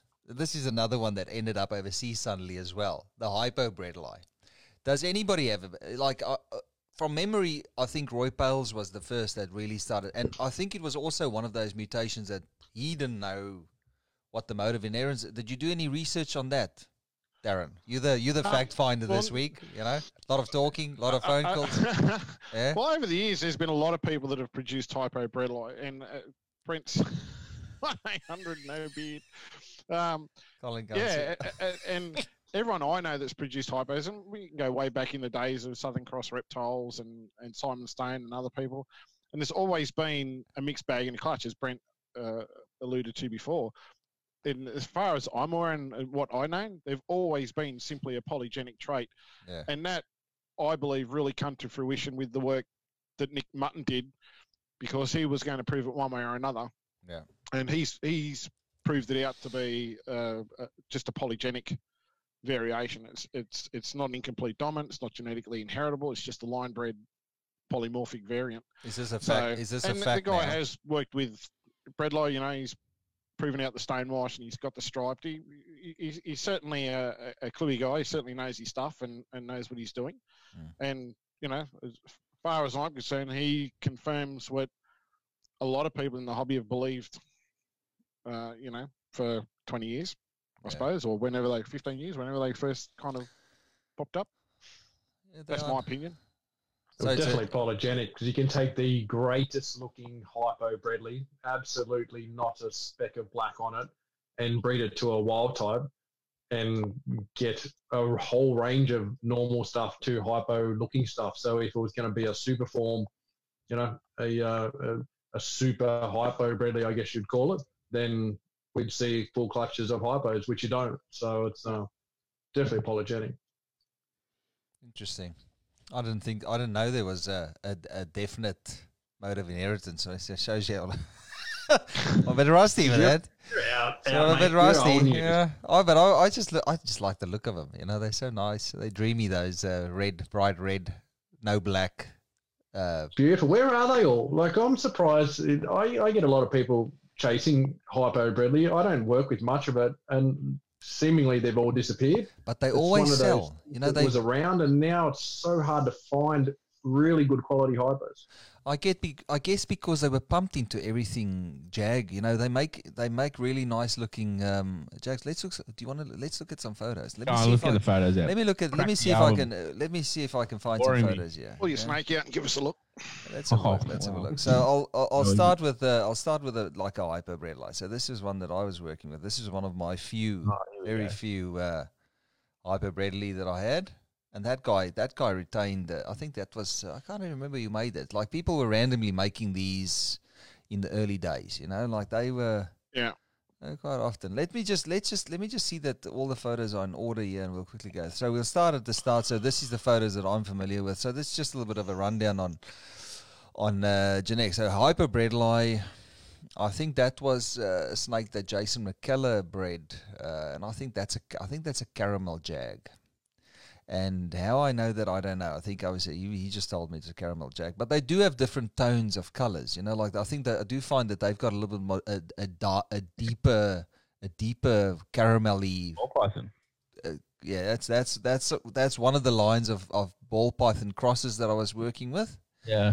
yeah, that guy. oh, I remember Yeah, that. the ball Oh, that python thing. crosses, you know, they were fantastic snakes. You know, they look Where's exactly the like. pieds then? Where's Yeah. the pides, mate? Yeah, I never, I never got around to Why would you the do that? pies, You just know. cross a pied into it. You It must have, it must have, they must have disappeared when they they busted through the doors and I flushed them down the toilet because that's Oh, that- another story that I heard.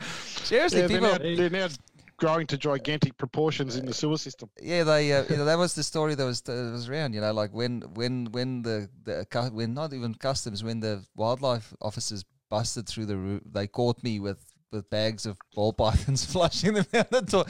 This was shit that was told. Oh well, let's move on. Let's move on. So that was that same snake, a little bit younger. So you Hang can on, see. Was it skinny Manise or fat Manise doing that? No, it was fat minis, fat minis. Yeah, that was, uh, the stresses, the stresses of that, the that anyway. the stresses of that lifestyle. So that's a, that's at that's probably uh, February of that of the of the year that he was born. So so November, probably born November, February, and then this was sort of a little bit later on. That was maybe at a year old Is or so. February, like Australian time, or is that Yeah. No, February this was- UK? No, this time. no, this this was local. This was local, mate. So um, So that's just Yeah. so that's how they change. You know, they're born like sort of that deeper color, Natural the, ingredients locally made. the deeper colors, and then they sort of fade out a little bit. You know, and I think that's that's the same snake as well. One of those ball python uh, carpets that I had. Yeah, whatever. Uh, Bredli, uh, hypo hypo Bredli Jag. jag. Yeah, Mm. can't re- can't remember. I think this is one from the K brothers. I think. I think Yeah, it's like it's a K brothers. I think it's a K brothers. So there could be a little bit of Murray Darling in there as well. I'm not sure. Um, first the hypo zebra that was ever made. So nice, you know. So in combination with, so the hypo adds a lot of good, you know, makes new stuff when you put it with multi-gene animals. So that was that was the first one ever made. That's early days. That same hypo bredli. So the hypo bredli jag. That's what it. That's a year. That'll be at a year and a half, and that's little little snake. All right. Troy had some cool ones up there, didn't That's yeah, yeah, it's some nice ones. So Yeah. there's that's a hypo Bredli. That same one from the first photo at about that's a breeding size male. So it's you know, see, there's no black in there. Gone. That's a Rob McLeod. That's one of the the the back door hmm. ones that we got. Yeah. but he was a nice snake. You know, beautiful snakes. I, I mean, No, I, gorgeous animals. I prefer that over. Uh, I prefer that. I mean, I don't know. I just like them all. I, mean, I could have a. Very different in pattern to that. You know, that a typical what I would call just a caramel compared to the McLeod. Like look at the patterning of that are just worlds apart. Yeah, and then Forget about the color. Yeah, and they wash out. You know, like looks like they even they they wash out even more. And as they get bigger, you know, the black sort of the distance between the black dots start yeah start to get bit lo- uh, further and further apart. And that's a that's a that's a little bit overexposed. So you should dial that camera ISO down a bit. That was, but it was a, a you know it had a couple of black spots on it. But that was a, on on the screen where you guys are seeing. That's oh no, it's not that overblown. It just looks in on OBS a little bit. Samsung six photo. What was apparent to that animal? That's from that's that's from um, Reptile Mania that took over Simon Stones. Oh, okay. So that is definitely so that would be I'm not sure that would be hypo. su- That looks like a super hypo. I don't know. Uh, Wayne would know better. That looks like a s- that looks like a typical super. Yeah, that's what Hypojack. I've seen in South Australia. That sort of stuff. Yeah, beautiful snake, and that's just you know. Then you find snakes like this that was never proven, but that Oh. looks like a hypo to me. Yeah. You know, Coastal, yeah. hypo coastal, but that was never Yep. proven. I, I They're genetic stripes And, carpets. But it Right. made but it made made clutches of snakes that were hypo in appearance. That got you know some got black. You know, so what you know that's one of those unknowns. So I, I had coastals not with the stripe, but the same coloration of that over oh, back in 2000, yeah, 2001. I do like the stripe. I got that just for the stripe because it was a phenomenal looking snake. Mm. And now Darren, Well, Did you end up getting all your animals back, Daz? Uh, no, got some back, but you know, thieves are thieves. Mother of effers. Yep, some are busted, some are doing time. Um, that's that's uh, uh, going back to the conversation I had before about caramel Bredli Jags, Yeah. and I had one with more melanin than the other, and we were talking about the the super caramels. Yeah. That's the one with the more melanin. That's that's a a male. Um, I'm actually going to sell that guy because I don't have a use for him anymore.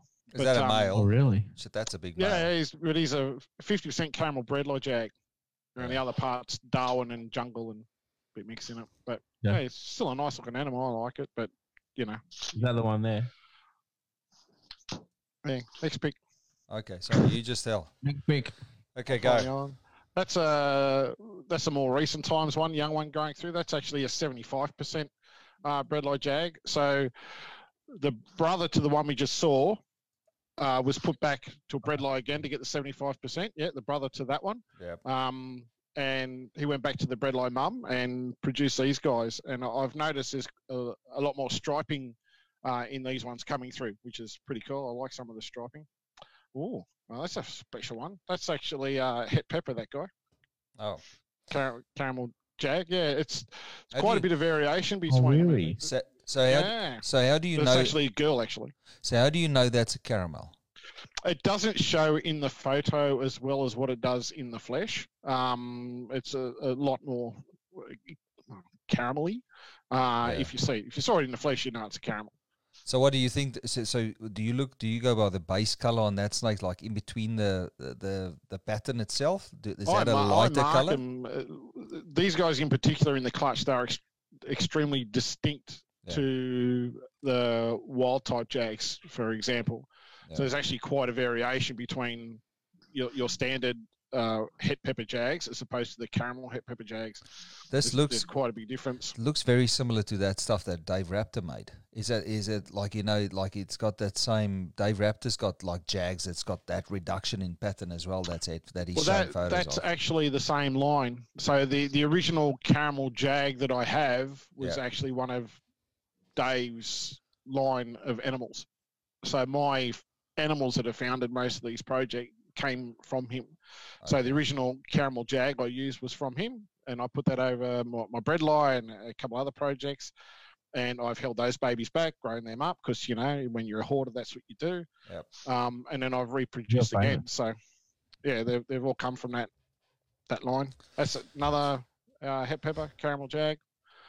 It's But you amazing. can see the the variation in the, yeah, the base color. the animals. Yeah, yeah, yeah. Is that that was that from the same clutch or different clutch? Same clutch sibling. Bloody hell! Look at this. All, all, all, all, there's four of them, and uh, they're all sibs. It, That See- one you have to see in the flesh. It, See, this one looks more. This one looks like it's got that Murray influence. It's got more of a Murray, that bass, Yeah. bassy tones of a Murray. If you've seen a Murray Jag, that's sort of what the base color looks like. I, I mean, I, I I've, I didn't send any of the other ones, but I've I've got some Murray Jags that are silver, like just yeah, I have they no, they, they look axanthic.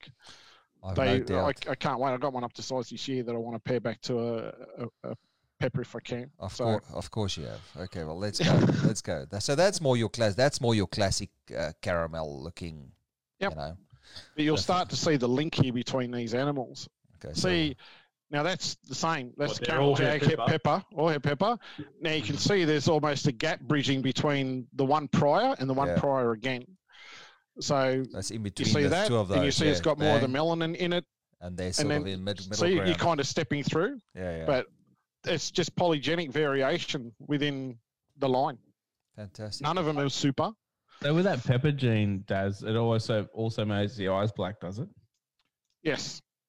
From It everything I've seen, to albinos have solid red eyes, and the peppers have solid black eyes. Does it make their eyes black in the heads as well, or just in the visual? Nope. for the Hets are what? Hets are normal eyes. uh, normal looking coloured eyes. okay, yeah, so yeah, yeah. what, what have and we that got was here? that was one of Yeah. the things that, you know, I think the year that I actually proved it to be recessive, I'd produced eight clutches of varying different pairings uh, before I was confident to say 100% recessive, and that that was one of the markers I looked for.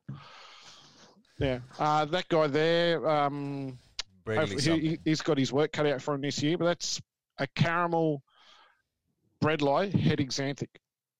You can see the caramel in this though. You can see the how it's how it's removing the the the layers. You know, see the dark layer in between on the on the actual on the back on the skin the skin. I don't know if I'm coming across right, but uh, you can see how it's it's carved out the black layer in between the o- out of the oranges there on the back. Yep. Crazy. That's a big snake as well, man. What are you feeding these things? Huh? that's the male. You But they- the girls. But they're heavy bodied though. I mean, that's the good thing with the Bradley with, with Bradley. They're heavy bodied snakes, you know. So they they, they are impressive big snakes when they adult size. What's Yeah. this? Go. So that's uh, pure coastal. Um, I believe it's a caramel. So the the the dad that line was uh, Lark's line Ghost Yeah. over one of my pure striped uh, coastals that I have here. So I'm not 100 percent sure. I've, I've kept that one to prove out.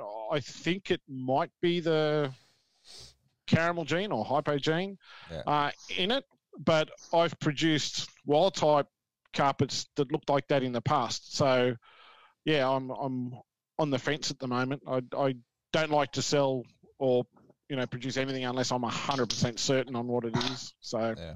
yeah, But but you'd have it's something. nice looking animal. You'd have something to put it over though to to to, to see the Oh yeah, what's yeah, going on yeah, there. of course you. Yeah, got plenty of stuff to put over plenty of stuff. Okay, and this is this stuff. this is now a darker looking. This looks more like the Bradley influence. Yeah, so that's same. That's a, a caramel Bredli het axanthic, and that's my ambition was to actually try to get more classic Bredli appearing animals, and you can see that in that animal. It's it's got the the more lighter coloured head and developing a heavy heavier base of melanin as it gets more towards the tail tip. See, this is unheard of in the, in the US because they just don't do it. Uh, you know, it's, Yeah. it's funny you say that. I, I've spoken to Todd Dyer over the last few years, who Yeah, but it's, uh, you know looks after Kerry exotics. King's collection. Yeah. And I've and I, I've also spoken to Kerry, you know, being mates, and Oh, it's almost it's almost taboo to cross things with Bredli. Because I, I, I've said to him in the past, why don't you have stonewash? Why don't you have striped Bredli? And why aren't you, you know, using those genetic mutations to Yeah. try to create new genetic mutations? You know, and they're like, oh no, no, no one over here tends to to cross out Bredli. I I don't understand. I reckon the Bredli is a gorgeous animal with the reds, and uh, you know when you see the albinos that Brent's produced and Yeah, um, Joe Ball is producing that they're cracker animals. I won't take credit that I actually produced those, but you know, From your line. And, and, We'll- and still just- haven't. we'll- what are you doing? Uh, Well- it's just, are you you? know, they're You- in there somewhere. You have to you have to Mm. claim you have to claim the line. You have to say, you know, it's from your line. You know, you have Yeah, to yeah, you have to is. state it, are. and you have to trample on. You know, have to pull people up if they don't put your. That's how it was at one stage. You know, you had to refer to people's lines, otherwise people got really upset. You know, so I think it was uh, all right because when Brent got the the, the Bredli albino line from me, I don't think you had as many snakes, so you could shovel food in every every two days. he's still You there. know, whereas, whereas I didn't quite have that ability at that point in time. But He's- it's he- he- different now. that, that's why you held up giving me the caramel Bradley hitting Uh, so long. Hundred percent. Shit. Mm. Mine is smashing Yeah. jumbos now. So what is so? What's this another? Is that this, that's not the same snake, is it? No. it's Car- yeah, there's a few. I just flicked jelly for stuff. So they're yeah, Okay. caramel bread light headings, antics. They're some of the girls. They're in CB70. That's Show not me some boy. yellow snakes, That, Dad. that you can see caramel. That's that's like caramel. I'm, I'm through and over the through. hypo now. Show me these yellow um jungles and stuff. Like, that's interesting. That's also that's from that same first lot of photos. Yeah. Yeah, same, yeah. So I don't know what I sent place. through. Some of the same. Yeah, that's uh, hep, hep pepper, caramel jack, pepper. Look that how one. look how white. Look how the light that that uh, pupil is in that. Beautiful I, eye I on that. tell you, that, uh, I don't know what it is, but some of those, if you see them in the flesh, are, are stunning. Like they're really gorgeous. Trying to trying to get their colours correct via camera camera is pretty hard. That's just, this is this is So that's that's, That's just a a, caramel. a, a caramel jag. I think that might be the one that was photographed before, but at a younger age. Is Brent's de- are your are your legs dying, Brent? What, Yeah, you- I'm just shifting around, trying to get comfortable. You've You got- talk so much, I'm getting You've getting got- stale. You've I'm got getting- pins and I know what you're doing. You're looking at my snakes. You're trying to get yourself in a bit of position. Let's keep it clean. Let's keep Oh, it clean. wow. Okay, here we go. Let's where's that gavel? Okay, that's Okay. a caramel jag as well. Yeah, yeah, yeah. Head for something? Uh, not? Yes. Uh, okay. Pepper. There we go. Well, it's, It it's, seems it's like the lots I got four. but So it's good. that's, It's good to uh, see. That, but it's good to see that they they still retain the caramel jag appearance. They're not Yep. washed out. You know, Yep. you, you know they're Yeah. carrying the genes, but they still look like the snakes that you reach. You know, like they're not too mixed. You know what I mean? You know. Yeah, I, I was quite particular with some of the pairings I made because I wanted to reduce as much of the Murray. polygenic variation through other carpet species as possible. Yeah. So, yeah, which is Yeah, showing. So all that's, all a, that's 50 a, clutches carefully planned. Yes. so that, that's a, a, a caramel het axanthic coastal. You've got so much shit. Like, I mean, you send these photos through and you see how many individual adults there is in the in these photos. You go, I- I man, actually people went don't through know my what they breeding list. I haven't said anything to anyone, but I actually went through my breeding list and I've got over 105 adults, females up to size. Oh, Not, yeah. not, I don't including envy. all I, the boys. I don't envy your uh, your shit leaning uh, in a Oh. wig. Uh, you know, Yeah, me neither. That's a uh, a caramel zeb. That was actually one that Jared Sharp produced. I bought a number of years off. That was uh, Yeah, yeah. a poss head albino. I've actually bred from that boy now. He's he's sired quite a number of clutches. that, that's and, a big- Um, he's actually proven out to be head albino. So I actually got a zeb a zeb jag and some jags and stuff That's- from him from last season. And uh, he produces some. I've got a that's a couple beautiful of snake. caramel zebs and zeb jag from him, and he produces stunning babies. So. That's how you can see. That's how you know it's a a a, a, a at, like an adult male. They get these big, you know, any big carpet get this like really wide jelly head to Yeah. it. That's beautiful. That's I he's love that. He's, he's a beast. Well said, He's, and- he's Nathan good at his Frothing. job too. What's that?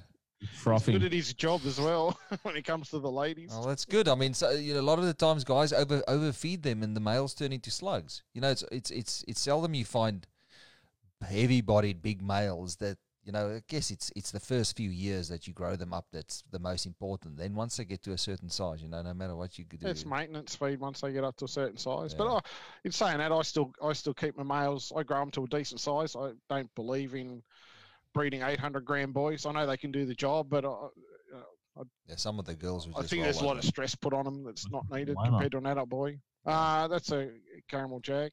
Yeah, nice. That's Murray something. Yeah, yeah, it's uh, one of the peb ones. I should have got some very. I just went through and phase went click, click, click, click, click, click, click. But you can see it's got that. It's got that pa- that that pale base. That's don't I? actually a really nice animal to see, like in the, in the flesh. It's quite stunning. Yeah, that's nice. I was wondering Brent what that photos. was. Yeah. that's a um a, a caramel uh, het axanthic coastal. That's actually uh, a sister. Um, I probably should have sent you through the, to the really nice black and white Caramel head male something, that. I've got, the ghost boy. That's his sister. So they'll be paired this year to make pure ghosts, hopefully. See, this is why I go with the Anery. You know, that looks like. You know, I can it- see it that is, there's it- stuff. it's quite Looks unusual. Anery. It's very different to anything else that I was was produced in that clutch. Yeah. Very different. It's the only one like it, and that male was the same. They're just a pair of cracking animals out of the clutch. And no Bradley. There's no Bradley in there. No, no, they're pure. That's pure coastal. Yeah, That's that's very nice. I like those greens in it. Very nice. that was over. I had a, a, a hypo-looking striped coastal, Yeah. um, and that was the same again. Last line ghost over that light one, and it produced these. Yeah. Those, but that, but that uh, but that, but the coastal s- influence in a lot of the Larks, Larks' stuff, get, it, it makes a lot of crazy stuff though, doesn't it? It's the Yeah. same with the the freaky. Like we spoke to um, David Ed- Evans last week, and he was saying as well. You know, the freaky zebras came came out of that line. I'm not sure if it's the same line, but the, the it's the coastal influence that they think is what's causing the the crazy pattern. You know, and you can see it. This this Yes. is another example of what that line's doing. You know, it's it's. I think we'll see some interesting stuff over the next few years with guys breeding stuff and stuff popping up because it's so. You know, the line's becoming more and more refined. You know, in the right hands. Yeah, yeah. That's just I, I, I, I kept it very secret and have video footage and photos. I've actually produced a leucistic out of that line. yeah. Yeah, non-jag related, not a not a jag, an actual pure coastal leucistic carpet python. It lived for almost six months, Yeah. blue-eyed. Yeah, I've actually got photos and video footage of it, but it, it So, where? had a, so where's the a bit of an issue. It wouldn't feed. It was it was being fed and everything and Yeah. survived, but uh, yeah, unfortunately didn't make make the grade. So What's that? That's a zebra something. That's from that uh, the the head albino zeb jag from Sharpline that I Yeah, produced. yeah. That's one of the ones I produced this year. Caramel zeb, Caramel jag. Yep. Caramel eye jag. Bredli. Yep, Yeah. uh, the one of the seventy five percenter That's caramel Bredlis. Very smooth. I like that. Yep. So That's that a- animal there is one of the girls that I produced from a, a caramel jag male from Dave Raptor's line that I use. So I originally had a boy from him, and he she was one of the girls I produced. She's an absolute monster. Yeah. She's huge and dumps big clutches. She's a good girl. Um, but yeah, so most of my caramels have stemmed from that female. Cool.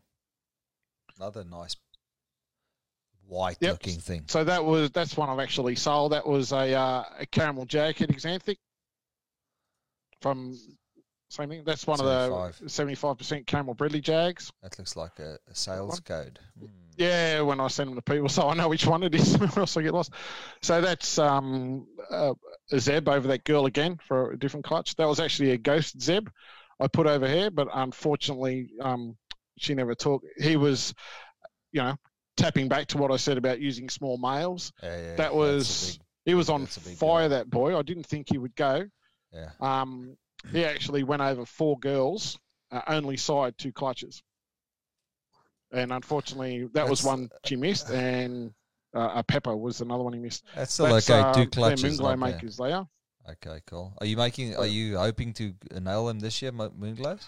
I hope so. I had a clutch last year. I got, I got one uh, one sun glow. I think about four caramel post doublets and all the rest of wild type. Oh, well, Oh, it happens. odds. It happens. You know that. Type oh of stuff shit happens. odds. Yeah. I'm yeah. gonna just. I think this is this is. Sell it on. Well, that's what's what's this. This is nice. That's the caramel uh, head axanthic coastal you saw before. Okay, Uh, just younger. Gorgeous. All Mm. right. Uh, So that was one of the caramel jags over one of the bread line making the 75% oh, ah, okay. hits. Okay. That's nice. That's your Yeah, classic. that's, that's one of the younger ones. So you look at that and you think, Oh. you know, you look at the comparison photo between those two animals, they're Yep. siblings, right? And you could look at that and go, that's a, a single copy gene of a, a caramel. And you go to the other one, you could go, the other one's a super form. They're not. And that could be a jag as well. That, or that could be a, just a standard jag as well. I've seen jags that look like that and then get a lot of black and dark colors later on in life. You know. Yeah. But they're, they're clutch mates and only the mum was a, a caramel. So, but that's the variation that, that, you know, the polymorphic side of it. And that's why you can't look at it and go, it's that. That's Uh, that was the pairing that produced uh, the caramel jacket peppers. It's a nice caramel that you used. Yep, that was the one in previous photos. A Bredli something. Uh, something? no, I think or might. Oh, Oh no, that might be a, uh, a caramel double hit pepper xanthic. That one. Oof. See how it's it's confusing, isn't it? It's easy to get it mixed up if you if when it starts to get to like three, you know, three genes and th- three localities, and you know, it gets mixed up. So Yeah, yeah, yeah, yeah. that's yeah. nice. Yeah, so that's all seventy five. Yeah. Seventy-five percenters. Yeah, caramel Bradleys, Okay, let's let's just caramel skip, jags. skip yeah. through this. There's a lot of caramel, caramel. You know, oh, I I never, got plenty of caramels. I never thought I'd do a show on just the stuff that I love the most, eh, Brent? Caramellos. Your favourite caramels. Okay, Brent's time to shine. There we go. Hey, Go. time out. Game on. Uh, that is something I think may I'm trying to prove out this year as a super caramel. Um, was super super super light when younger. Yeah. Obviously developed a little bit more melanin now, but um, head axanthic.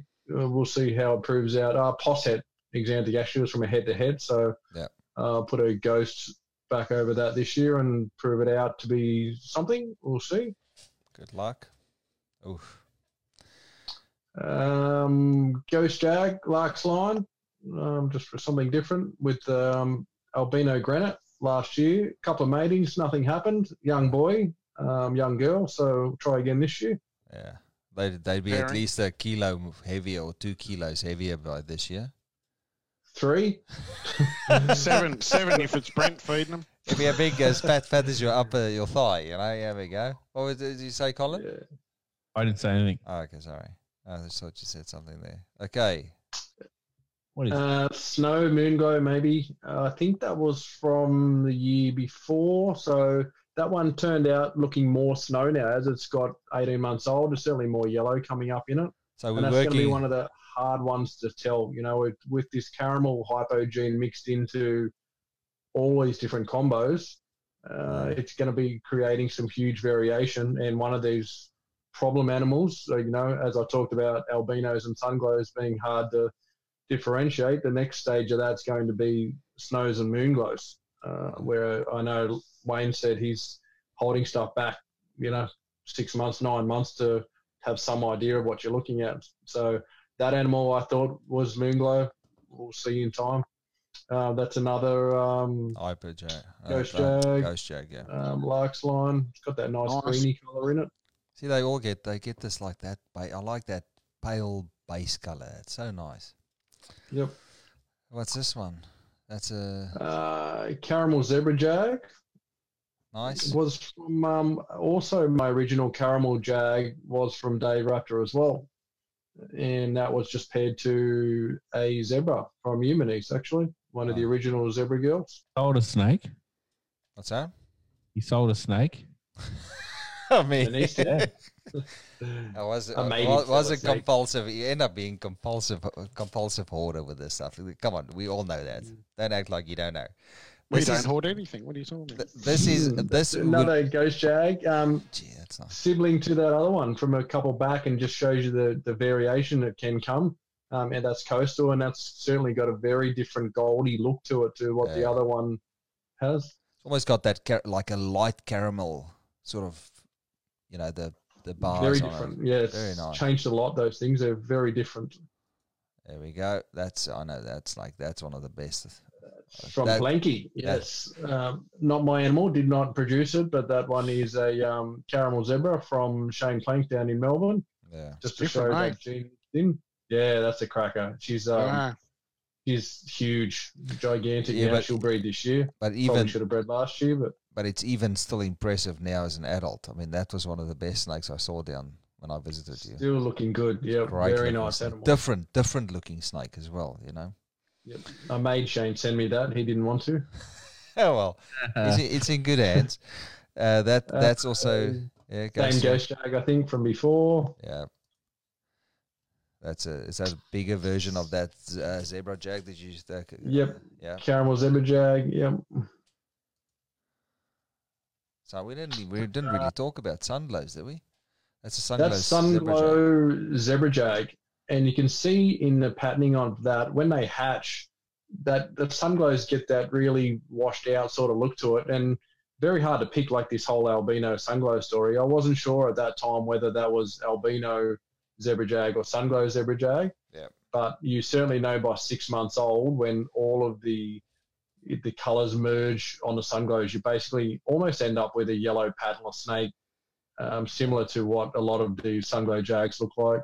So unfortunately, I think the sunglow zebra jag almost loses a bit of its quality from the caramel in it. It takes away that patterning of the zebra, so you, you lose the visual look of that gene in there. So I, I think the albino zebra jags will be a nicer looking adult than what the sunglow zebra jags are. Yeah. Uh, what have we got here?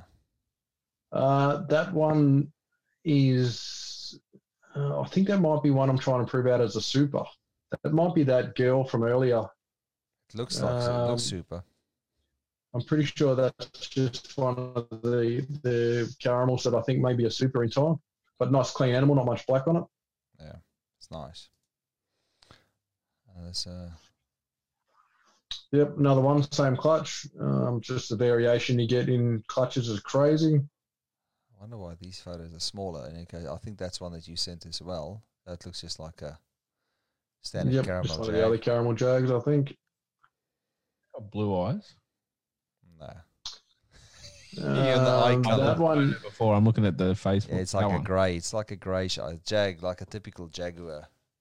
Mhm. colour. yeah, and that's where you get that variation where it's very hard to tell. You know, is it is it a caramel jag? Is it a normal jag? 'Cause I find the caramel jags as they get older, they get that darker look coming through as well. With it, you know, as a hatchie, you're 100 percent sure they're caramel jag and they breed as caramel jags, but you know, in time, that visually they start to look less like caramel.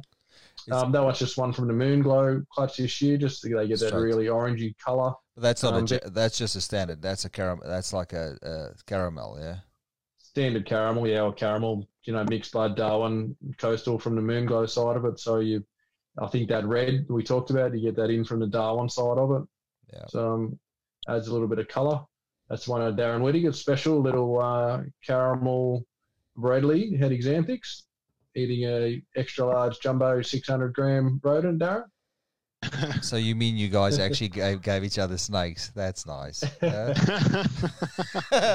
it's a constant battle, a joke online, seeing you lot. Oh, that's coming to live with me. Oh no, no, no, no, yeah, whatever, whatever. What's this one? Is is zebra jag? Yep, another caramel zebra jag, one that had a really nice dorsal line. So a few in that line that came from your line that um, throws some crazy stripes in the zebra jags. Yeah, really nice stripes. animals. I've I like always been partial to stripes. You know, we all know that. Here we go. Yep, That's that. The caramel jag. just a caramel jag, just a nice different patterning one. Um, don't it's clutch, another one, same clutch. Another one. Probably the same one. Yep.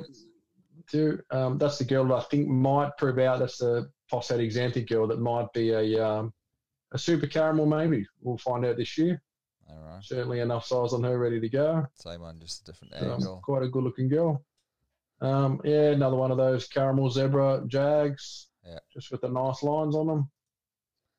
And this is what uh, Jared Sharp decided to send me some photos as well. Ooh. Let me just. Uh, I think that is a freaky caramel jag.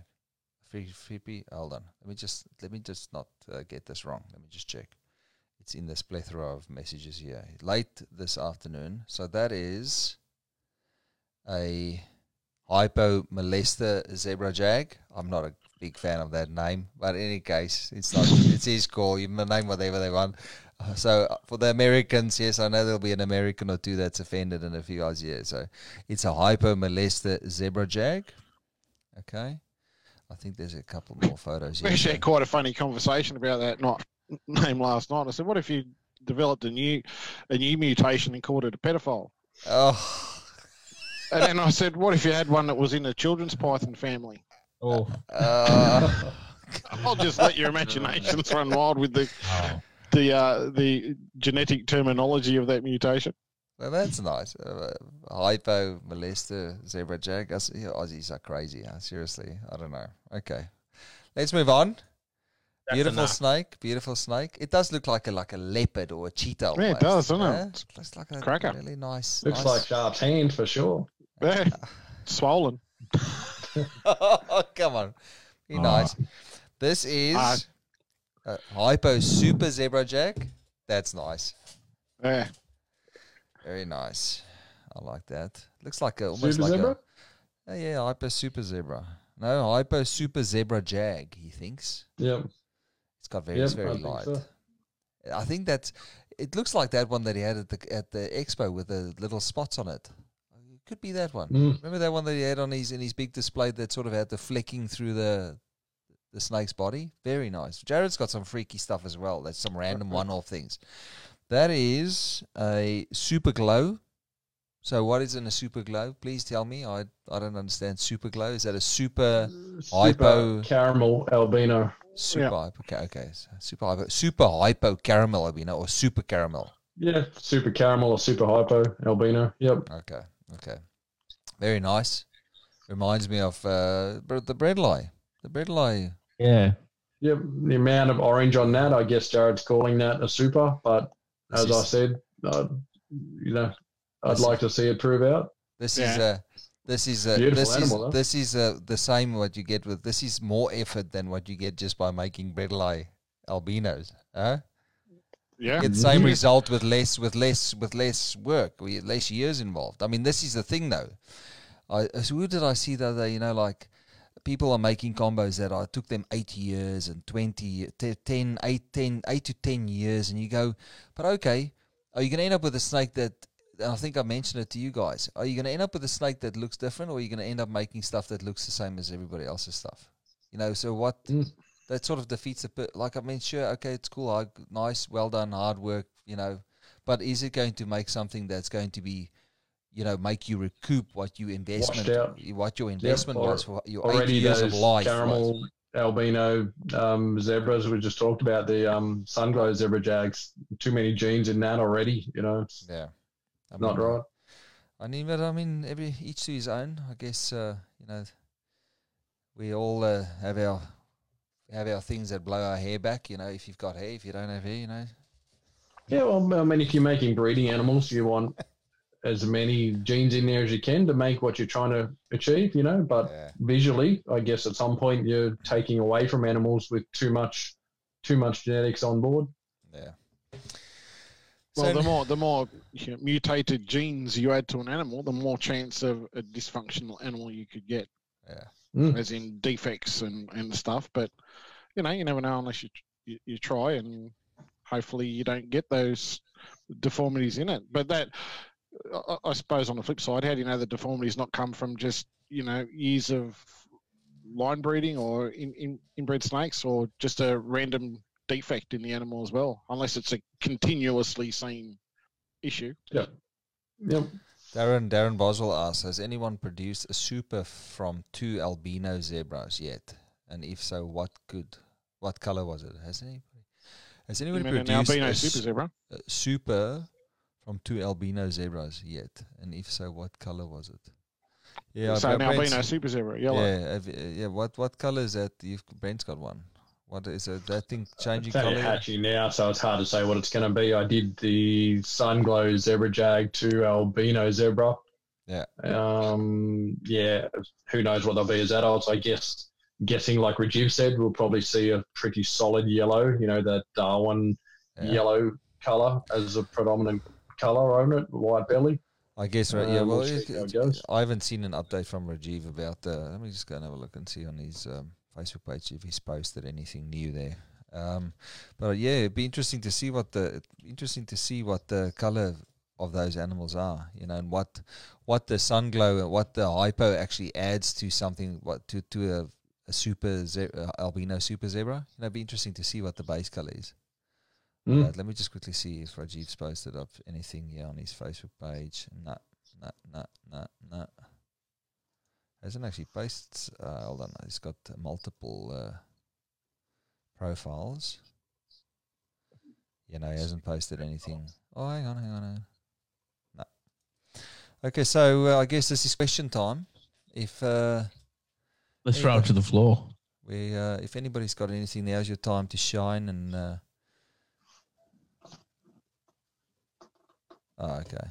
So now's your time to shine and uh, throw out some photos. Was there any was there any question? Sorry, I just I just got tied up here on Rajiv's uh, profile page with Shane Simpson over at his house. I was like, oh, okay, that's a visit from the vet, the reptile vet. You know, that's when you know. That's when you know you've got lots of reptiles. Is when you uh, get the veterinarian to visit your house. You know, and you don't. Uh, can you just come and give us a, a, a once over? You know, see if everything's okay. You know, so. Um, let me see, Colin. Anything there that we need to? Oh, there was a. I think something fly Kev, up there. Kev so- just made a comment.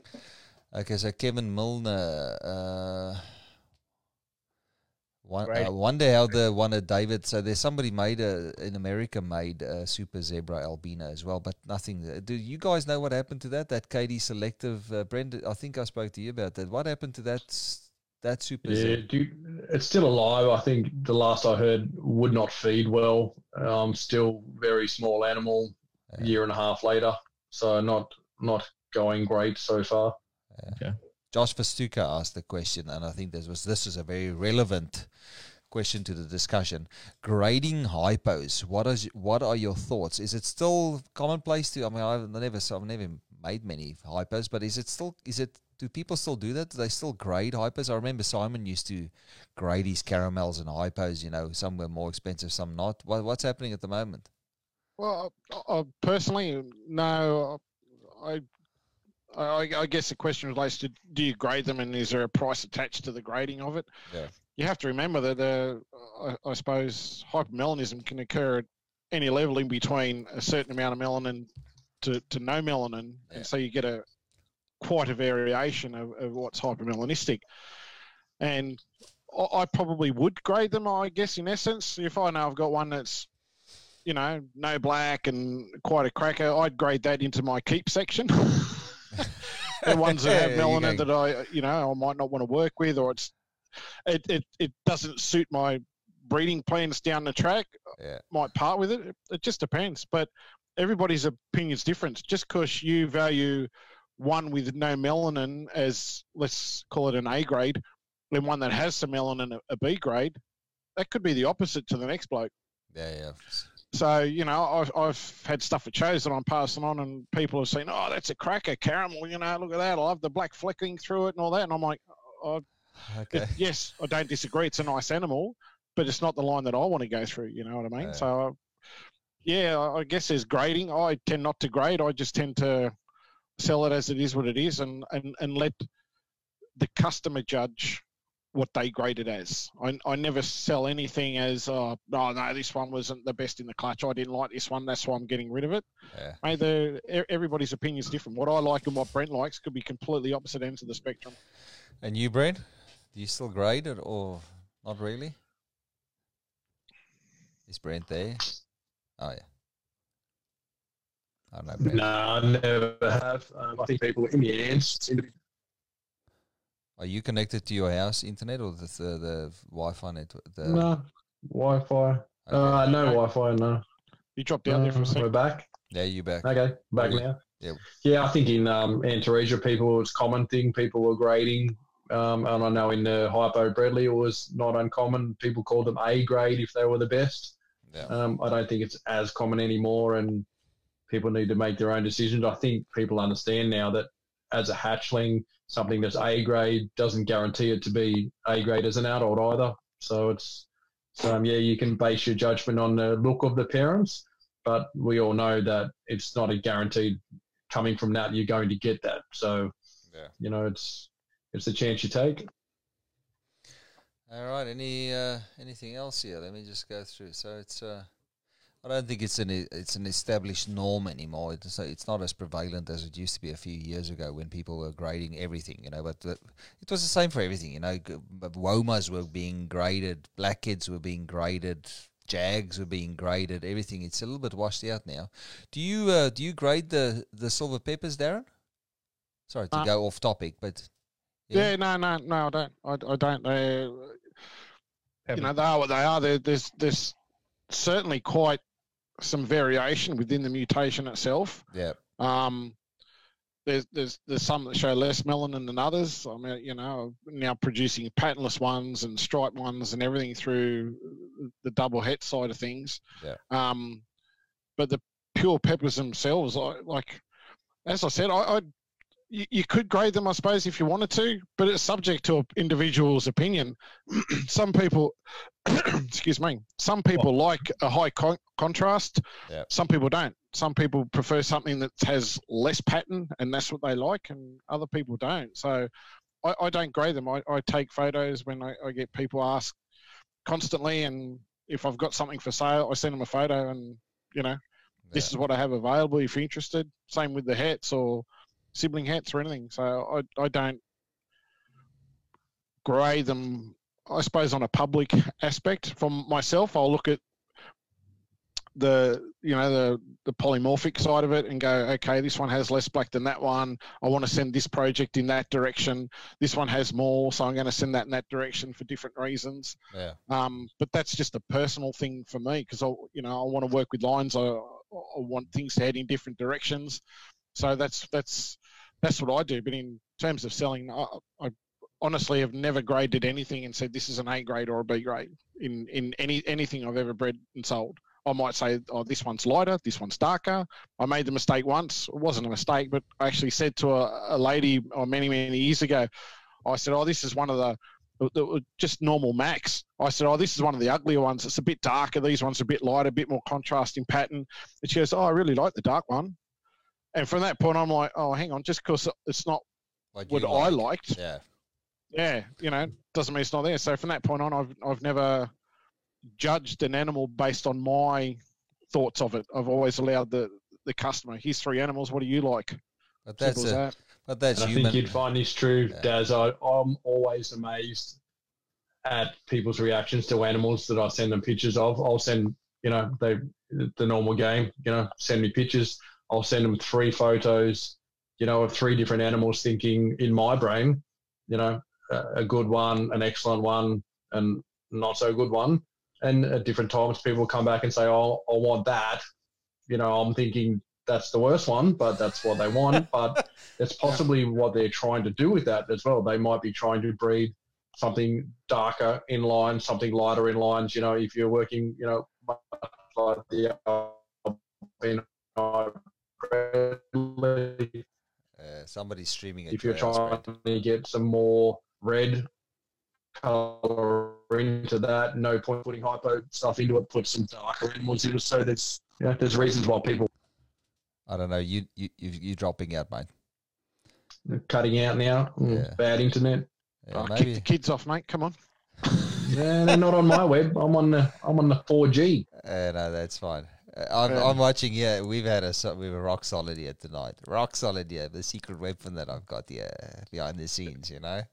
Um, in the studio. in the studio, we've got the the secret weapons are here tonight. You know. So in the uh, fa- in the facility. yeah, we had enough of that. Facilities, huh? Bloody hell! One of those words that are also loosely used around the reptiles in the facility. You know, your your basement in your mum's uh, in your mum's uh, underneath your mum's house. You know, that's a facility. Uh, so, anybody else with questions? I don't particularly want to let the stream go again for three hours. three hours. It makes it tedious to sort of uh, upload it to the internet. We are recording this tonight, so we will be adding it to the website, and uh, yeah, we'll leave it up there to watch. You know, I'm not going to cut. Has my everyone name. had fun? Yeah, I've had fun. I've had fun. Yeah, of course. It's always good to chat snakes or Well, reptiles. It's, it's, it's not as it was not as uh, it, uh, it was not as uh, end world ending as I thought it would be. You know, It's, I It was think uh, constructive. Well, I think at the end of the day, i- i- if if people now realise that, you know, hypomelanistic can mean something genetically inheritable as opposed to something that's polygenic, Yeah. and going forward they can take that, and when they go to buy a hypo A, B, or C, they can then ask the questions. Oh, you know, what what was the parents? Is it is it a genetic trait or is it just a polymorphic variant? You know, from a polygenic trait. So. Yeah. I think if, if people can take that away from them when they're looking at buying animals, they're going to potentially buy something that is what it is, as opposed to buying something that isn't what they've said it is. But I think also, you know, it, it makes it makes you guys' life a little bit easier now. That if you have somebody that has a lot of questions to ask about them, you just go copy the link from the Carpet Python's uh, Facebook page, and you just send them the link and say, look, uh, if even better, if it's on the carpetpythons.com.au website, just uh, send them the link for the page and say, look, the, all everything you need to know is there. Go watch that, and once you finish watching that, come back with questions if you've got, you know. I think it. Yeah. You know, go watch two and a half hours of us rambling on about all types of rubbish. You know, Mm. but you know if they come back, you know they're still serious about buying the snakes. I mean that's that's a way you can see if a, a buyer's serious too. You know, like yeah, go and watch this video first, and then they will talk. You know, They get five minutes of interesting information. Yeah. we'll condense it. I'll I'll cop. I'll edit this uh, later, and I'll just cut out the core, and we'll probably have five minutes of decent, decent, thought-provoking uh, banter. So, oh, hold on. There's people still asking. Uh, people are just saying, "Okay, thanks, guys. Great night, guys." It's like people are just deciding that the show is over now as well. What's going on, people? Send us some. So, anything else? Uh, we, I mean, while we're here, hours. yeah. What? Yeah. Trying to run out of internet. Yeah. Oh, you're gonna run out of internet in the bush. Uh, let's see. Uh, I wrote a post on hypos and caramels. I've saved in my notes to just copy and paste when someone asks. Yeah, that's a good. That's a good way of the the the, the, the Yeah. troubleshooting question list, because it's always the same. It's always the same questions. You know, it- it- if you've got it and you can just copy and paste the responses, that's a good tip. Thanks, Kevin. Great Yeah. tip, He's Kevin. got all the tips, yeah. mate, from the USA's. Yeah, yeah. Yeah, that's it. yeah. Right. You're in it for Well, long you- enough, you know. It's always the same questions and the same. Uh, you know, it's it never changes. Same basic questions, Yeah. and you and you sometimes go, seriously, does, does Google not exist where you live? Yeah, I've heard that a few times. But then you know you Google it, and then Aussie Pythons, con- you know the con- the stuff that we discussed on Aussie Pythons pops up, and you go, "Well, is it really? Is it really? Is it really the stuff that we want people to expose? Ex- you know, expose to Yeah. people? You know, in today's era, I don't know. Yeah, well. Okay, well, um, gents, uh, I might, uh, if there's no more questions, if there's no more, uh, if we can't help, I think we've covered it. We've covered it pretty, pretty well tonight. Uh, just a, a, another big thank you to you guys for the. We'll do a roundtable every now and then. Daz, do you, did, did you find out what your work work roster is uh, for the next few months? Uh, not yet. I've got uh, no. I, I haven't found found out when I'm going away yet. I've got a three day course next week, two day course the week after that, and then I know borders open up on the the fifth of June to the NT. yeah. So I'm just waiting a confirmation when I actually go up and, and start work. Can't wait. Going up to, to Elcho Island. Yeah. So it's going to be exciting. Yeah. yeah. Well, six, six days a week of work, but uh, there's a day off to go fishing and Don't go to work. rummaging around the bush, and having a look. Yeah, yeah. have a look, see. But Uh, yeah, so I, I, I don't know. I know it's obviously going to be sometime after the fifth of June. So I, I might have to take a holiday when the borders open up. I think this country's going to go chaos as soon as they let. if they, holiday. if I, they, I, if I they, reckon the, the, when the when they open up uh, the borders and they open up New South Wales, I think on the first, I think the um, I think the safest place to be in Sydney because I think the whole of Sydney is just going to go. disappear. And Yeah, up to every the small country town and caravan park's going to get chockers. Central Coast. It's that. Yeah, Uh, yeah. It'll be all the reptile people trying to transport reptiles that have been locked up forever. Yes. Well, yeah, I know. I've got, I've got a couple of interstate freights I've got to do. So. yeah. Mm. Oh well, well. Hopefully everything gets back on track soon. Uh, I'm a little bit over over the way things are happening at the moment. Get you know, triggered too kids easy are at the moment. kids are getting what's that? Get triggered too easy at the moment. Yeah, it's, uh, everybody everybody's on high alert. You know, so I'm spending way too money much money buying stuff on online. Everybody else as well. Brent's waiting for stuff. You know, everybody's waiting for stuff. We're buying stuff and it's just not getting where it's supposed to go. Huh? Couriers, Stressing- mate. Useless couriers can't get the stuff here quick enough. aren't they? Fucking those Mm, careers. Yeah. Just whinging about Door. what busy and nothing's getting the car? delivered. Oh yeah, I, I don't get it. Yeah, no, I don't know. I don't know either.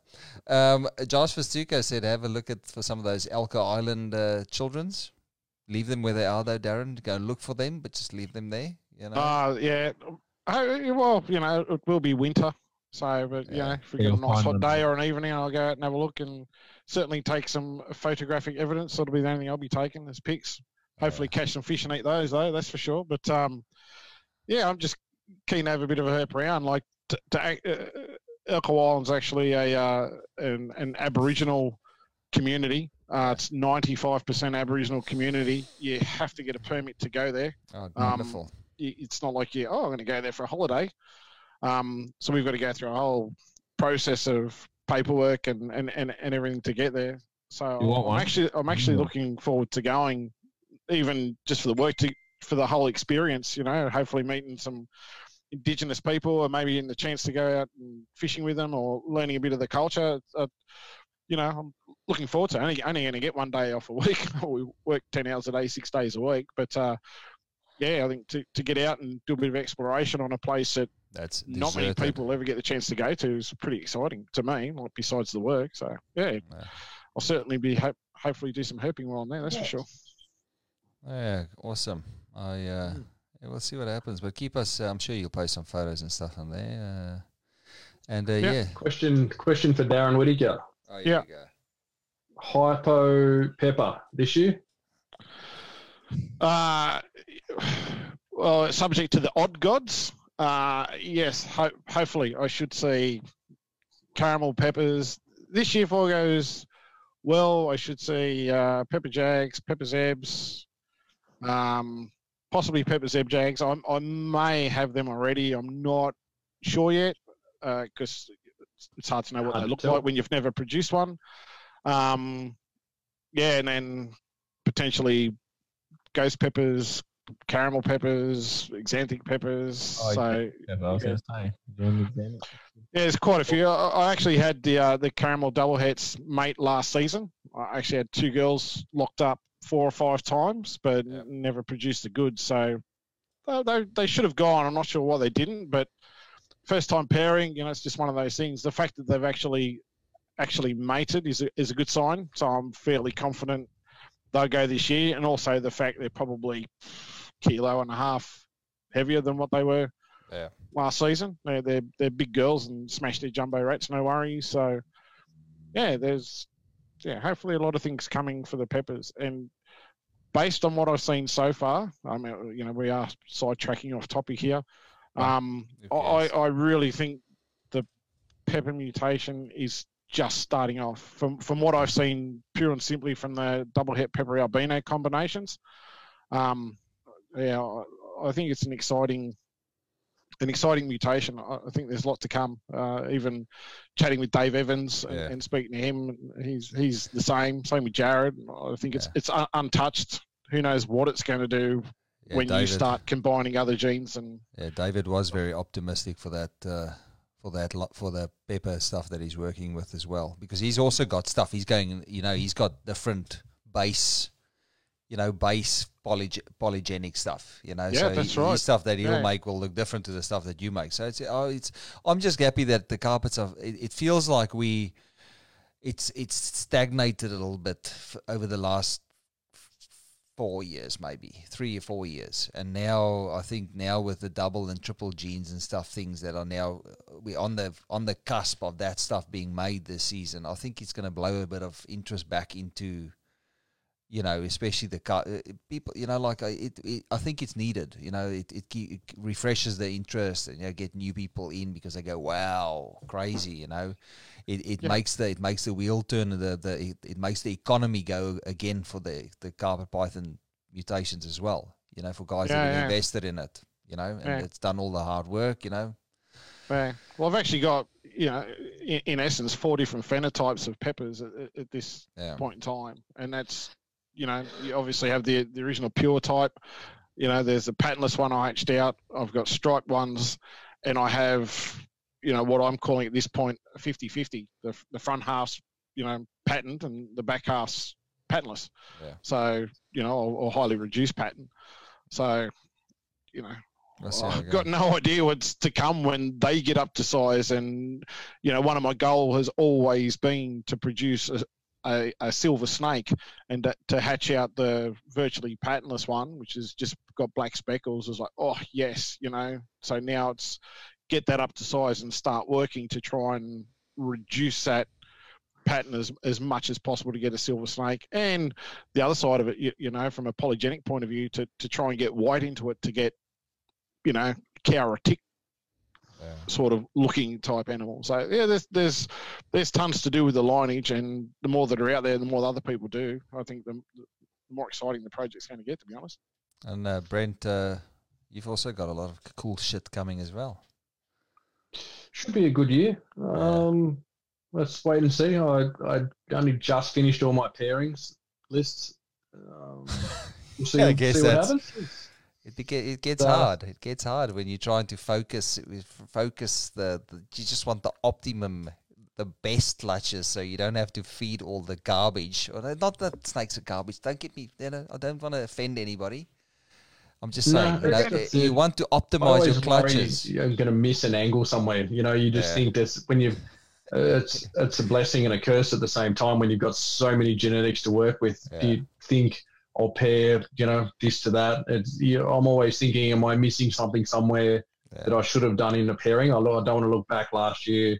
I should have should done have this, done and I already have them on the go. You know, so it's it's complex. It's it's lots of bits of paper pushed around in circles, and you come up with something at the end of the day you're happy with, and you've got to just lock it in and run with it. At some point, you know, I write them up on the whiteboard. Once they're on the board, that's it. It's just you know, pair and go. I've seen the whiteboard. It's impressive.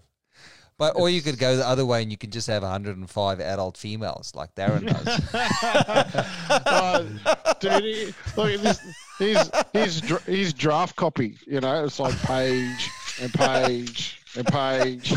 That's You know, just crazy. Page. You, you, you do rea- you do realize we don't live in America, you know, so it becomes hard. Yeah, It's I hard to offload this. This. there's no way I'm going to produce that many clutches. There's a lot of stuff that's on the, you know. For, for sale for sale block down the track and and things like that. But it's of course there's a lot of projects that are young and that I've held back, and Yeah, just naturally over time they they grow to size. and they you know, and it's like trying to find more room and more space and get more racks and tubs and and everything else to hold them. There's a lot of You're not talking. lot of You're not talking to Ness now, Darren. There You is run a this bullshit story on Ness every year. there is they oh, call they're all young. I they- won't they- pair them all up. they call what a that load of shit, Darren. yeah, they call they they they, they do have a too. they do I have can a na- watching. They do have a Uh, they do have a name for that They're the condition. You know, they have a do they do have a name for that condition, but we won't go there. You know, it's the, it's go hoarding. It's hoarding.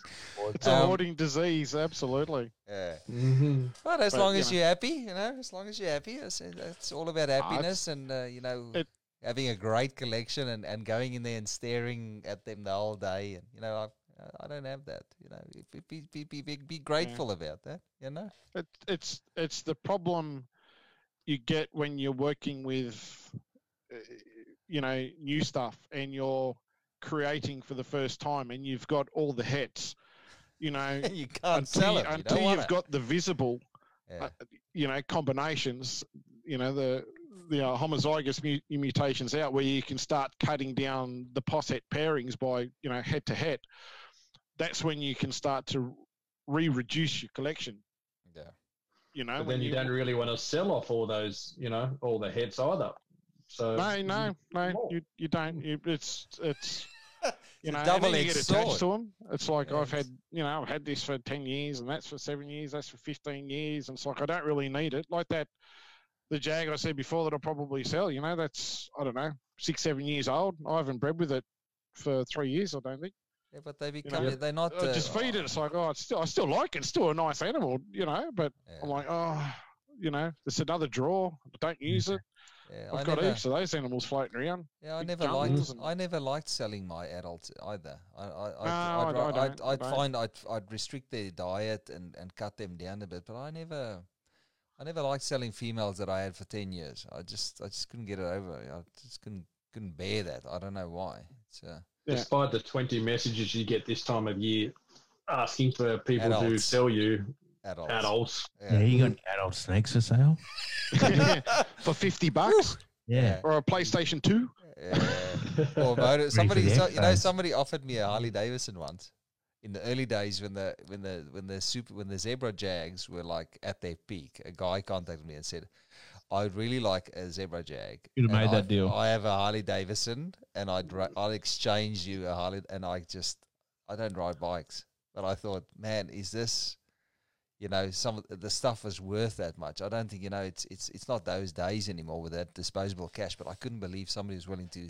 I don't know what it looked like, you know. I wouldn't know if it was a good one or what, but it's Harley Davidson and somebody was willing to give me a Harley Davidson for a snake. I thought, What what if What? I say it was a Harley Davidson wheel?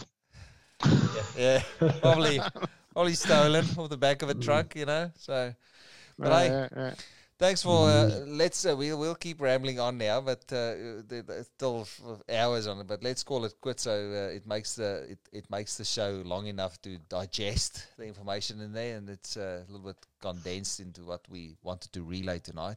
Thank you guys for uh, for coming in. Please tell the people where they can get a hold of you, Darren, when they want to have a look at snakes or want to chase up something specific for the silver purple. yeah, Tell us where hit me you up are. Facebook, um, Aurelia by Design, and on Instagram as well. Aurelia by Design, Darren Yeah. Whittaker. Add me on and like the page. and uh, Brent, please. KHP Reptiles, Facebook, um, Instagram. Um, I even do uh, what's the other stupid one all the kids do now? TikTok. Uh, Oh. TikTok. Don't. Yeah, TikTok. you got TikTok. I'm TikTok, man. Oh, Um, don't. Are you? T- oh, my wife found TikTok. She's every day, Right. two hours. She just lies there and watches those stupid dance videos, and now they practice your name on dance. TikTok? What? I bet you you do that stupid dance thing too with your wife too. I No. bet, don't you? I lie there and I go, "Oh, fuck, stop that, stop it. what Stop is it. that shit? Put it down. I don't want to watch it. You know. And Colin, where can we find you, mate? I'm just looking for Brent's TikTok. Hang on. You can't do two things at once. You're looking for his what? You won't find it on your Oh. phone. Stop it. Oh, you said uh, TikTok. I thought you said looking for his Tic Tac. Tic tac. Maybe I I mean, will. I can do tic tac, Hey, I that's can do. TikTok. now, you know, we, now that you're doing it, I'm gonna have to do it. You know, it's like, come on, this is how the this is how the disease grows. No, Everyone I, I, has to do it. I will not do TikTok's it. the new frontier. Nah. Okay. It looks What's like your username. Looks fun though. Is there any reptile related Oh, stuff on man. TikTok? I don't know. I'll have to look on a phone. I think I'm sure it's just KHP Reptiles. Do they Oh, do any? Do they do anything reptile related on TikTok? No. Yes. Everything. Like Everything. I did. I, I did a snake shed. Yeah. Well. People went wild. Uh, what is Yep. it? Third, and what, okay, we'll talk. Brent. This is totally not involved. Brent. This totally not got anything to do with. AHP reptiles. Okay. That's would be me. Yes. One follower. Now you got two. Hey, look at that, hey. Hey, I think I've got one video too, Yeah. haven't I? the mountain to climb. You know, I don't. I just don't even know what you do on there. I just looked at it and I go, why, why would you do that? Oh yes, he's got a video. Oh my goodness, here we go. The man's the man's check it out. Ooh. Yeah. TikTok. TikTok. Colin, and where can uh, people have a look and see what Wild you? Born Oz. Wild Born Oz. Yeah, and for your snakes, where do you put the? where, do you, Um, where do you put the release stuff? it. No, I don't do any of that sort of shit anymore. So all, all my stuff's on Instagram or Facebook. So Yeah, and you Wild can and you can find our exploding page called Reptile News. Yeah. I don't know why. 30,000, 31,000. Oh, here we go. Here we go. Shedding a snake. Yeah. It's, Aren't I evil? that- we all know how satisfying that is to help a snake over that shed. Oh, getting that Mm. shed off. It's so good. And you can uh, find me and Colin on uh, Reptile News. We'll probably be a little bit more active on there now that it's it's going crazy with the, you know, I don't know why. You find a good photo and you put it up there and people think, oh, please. That was Yeah. Colin making his missus happy. He's popular. oh, Colin. Colin. That's where you can lose an hour of your life on TikTok. Just, just so much content. staring at that shit. But th- they blame TikTok for uh, people's uh, uh, ex- like their um, what do you call it? Their um, concentration span is getting shorter and shorter Mm. because of places like TikTok that just Yeah. pollute our minds. You know, I'm gonna put three seconds to yes or no, and you're out. Nah, Mhm. can't do it. I'm gonna have to go check it out now. Now that you're on there, you'll have a third No. follower. And we'll follow each other. You learned a few secrets today, didn't you? Hey, lots of Oh. things coming out. Mm. Come on, follow me. straight in and straight out the, the, this side and gone straight out the other side. All this caramel and, and hypo. And hopefully the Americans find some value in the in the show. You know, talking about Australia. And I'm pretty pretty sure they probably end up with the same hypos and caramels as we have. But you know, that's just a theory. We can never prove it out because we won't ever import um, uh, your uh, foreign line. Oh, let's not say never. Let's not say never. You never know. Hmm? Where one where where one uh, smuggler goes under, the next one pops up. You know, it's like uh, the weeds in the garden. You know, there's always one that takes over the, the reins and, and runs with it. So, Or Okay. One day the Australian government will wake up and allow exports, you know, so worried about Australia Yeah, conserving. Let it go out, you know, let by it, let it be profitable for the country. We should have a we Yeah. should have a show on one night, uh, just event at the gov, you know, like a event at the different licensing. You know, we need to get a co- we need to get somebody out of Queensland. We need to, we've got you guys in New South Wales, and we just just discuss the stupid ways of of our licensing system. You know, the faults and the flaws. And 100%. I, I actually think we're pretty show. lucky in New South Wales with the expos, and Mm. only up until recently, if you could buy the animal legally, national parks would actually put it on the licensing system. Yeah. Uh, that that's changed in recent couple of years, but Yeah. you know we've been pretty lucky. You know we can sell at expos and have the shows, whereas you can't do that in Queensland. And you know there's probably goods and bads in every state, but uh, you're right. It is it is a Be good to- it's a massive topic for discussion. And South Australia's got a great. So you know, I speak to Steve Crawford every now and then, and he's like, you Yeah. know, they they help on the board. They have meetings with the government departments. They, it's reciprocal. They high fiving each other after the meetings. You know, they back patting each other on a on a great outcome. Why can't every state be like that? I mean, we've It's it's just a you know it's an interaction. It's a working together, and it keeps people transparent. It's one once. It's because no. Let's not let's not get triggered here.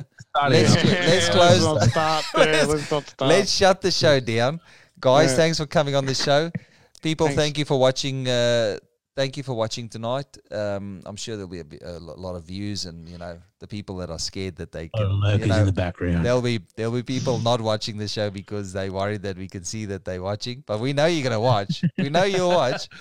Hopefully, we haven't said anything that uh, gets people banned off pages and groups and stuff like that. You know, I, I think feel like I'm already. My I think we Facebook try to we try to be di- di- di- diplomatic around here, stating the facts. We even had lack of sound effects as well tonight. Yeah, Shame, shame, shame, Colin. You want some? yeah, go shoot us with some sound just to just to round the night off. Yeah, see us out with a hand clap. See us out with a cheer, please. I was just gonna do. Oh God, he's he's slipping. Out. I can't hear Send us out with the uh, TikTok theme song. Oh, I can't just put them on like that. Like, Why not? What's wrong with you? Come on. He's Come been sitting there Hey, with his mouth on on, his TikTok. enough for you. All right, folks. Have a good night. Have a great weekend with the family, and then uh, we'll see you guys next time.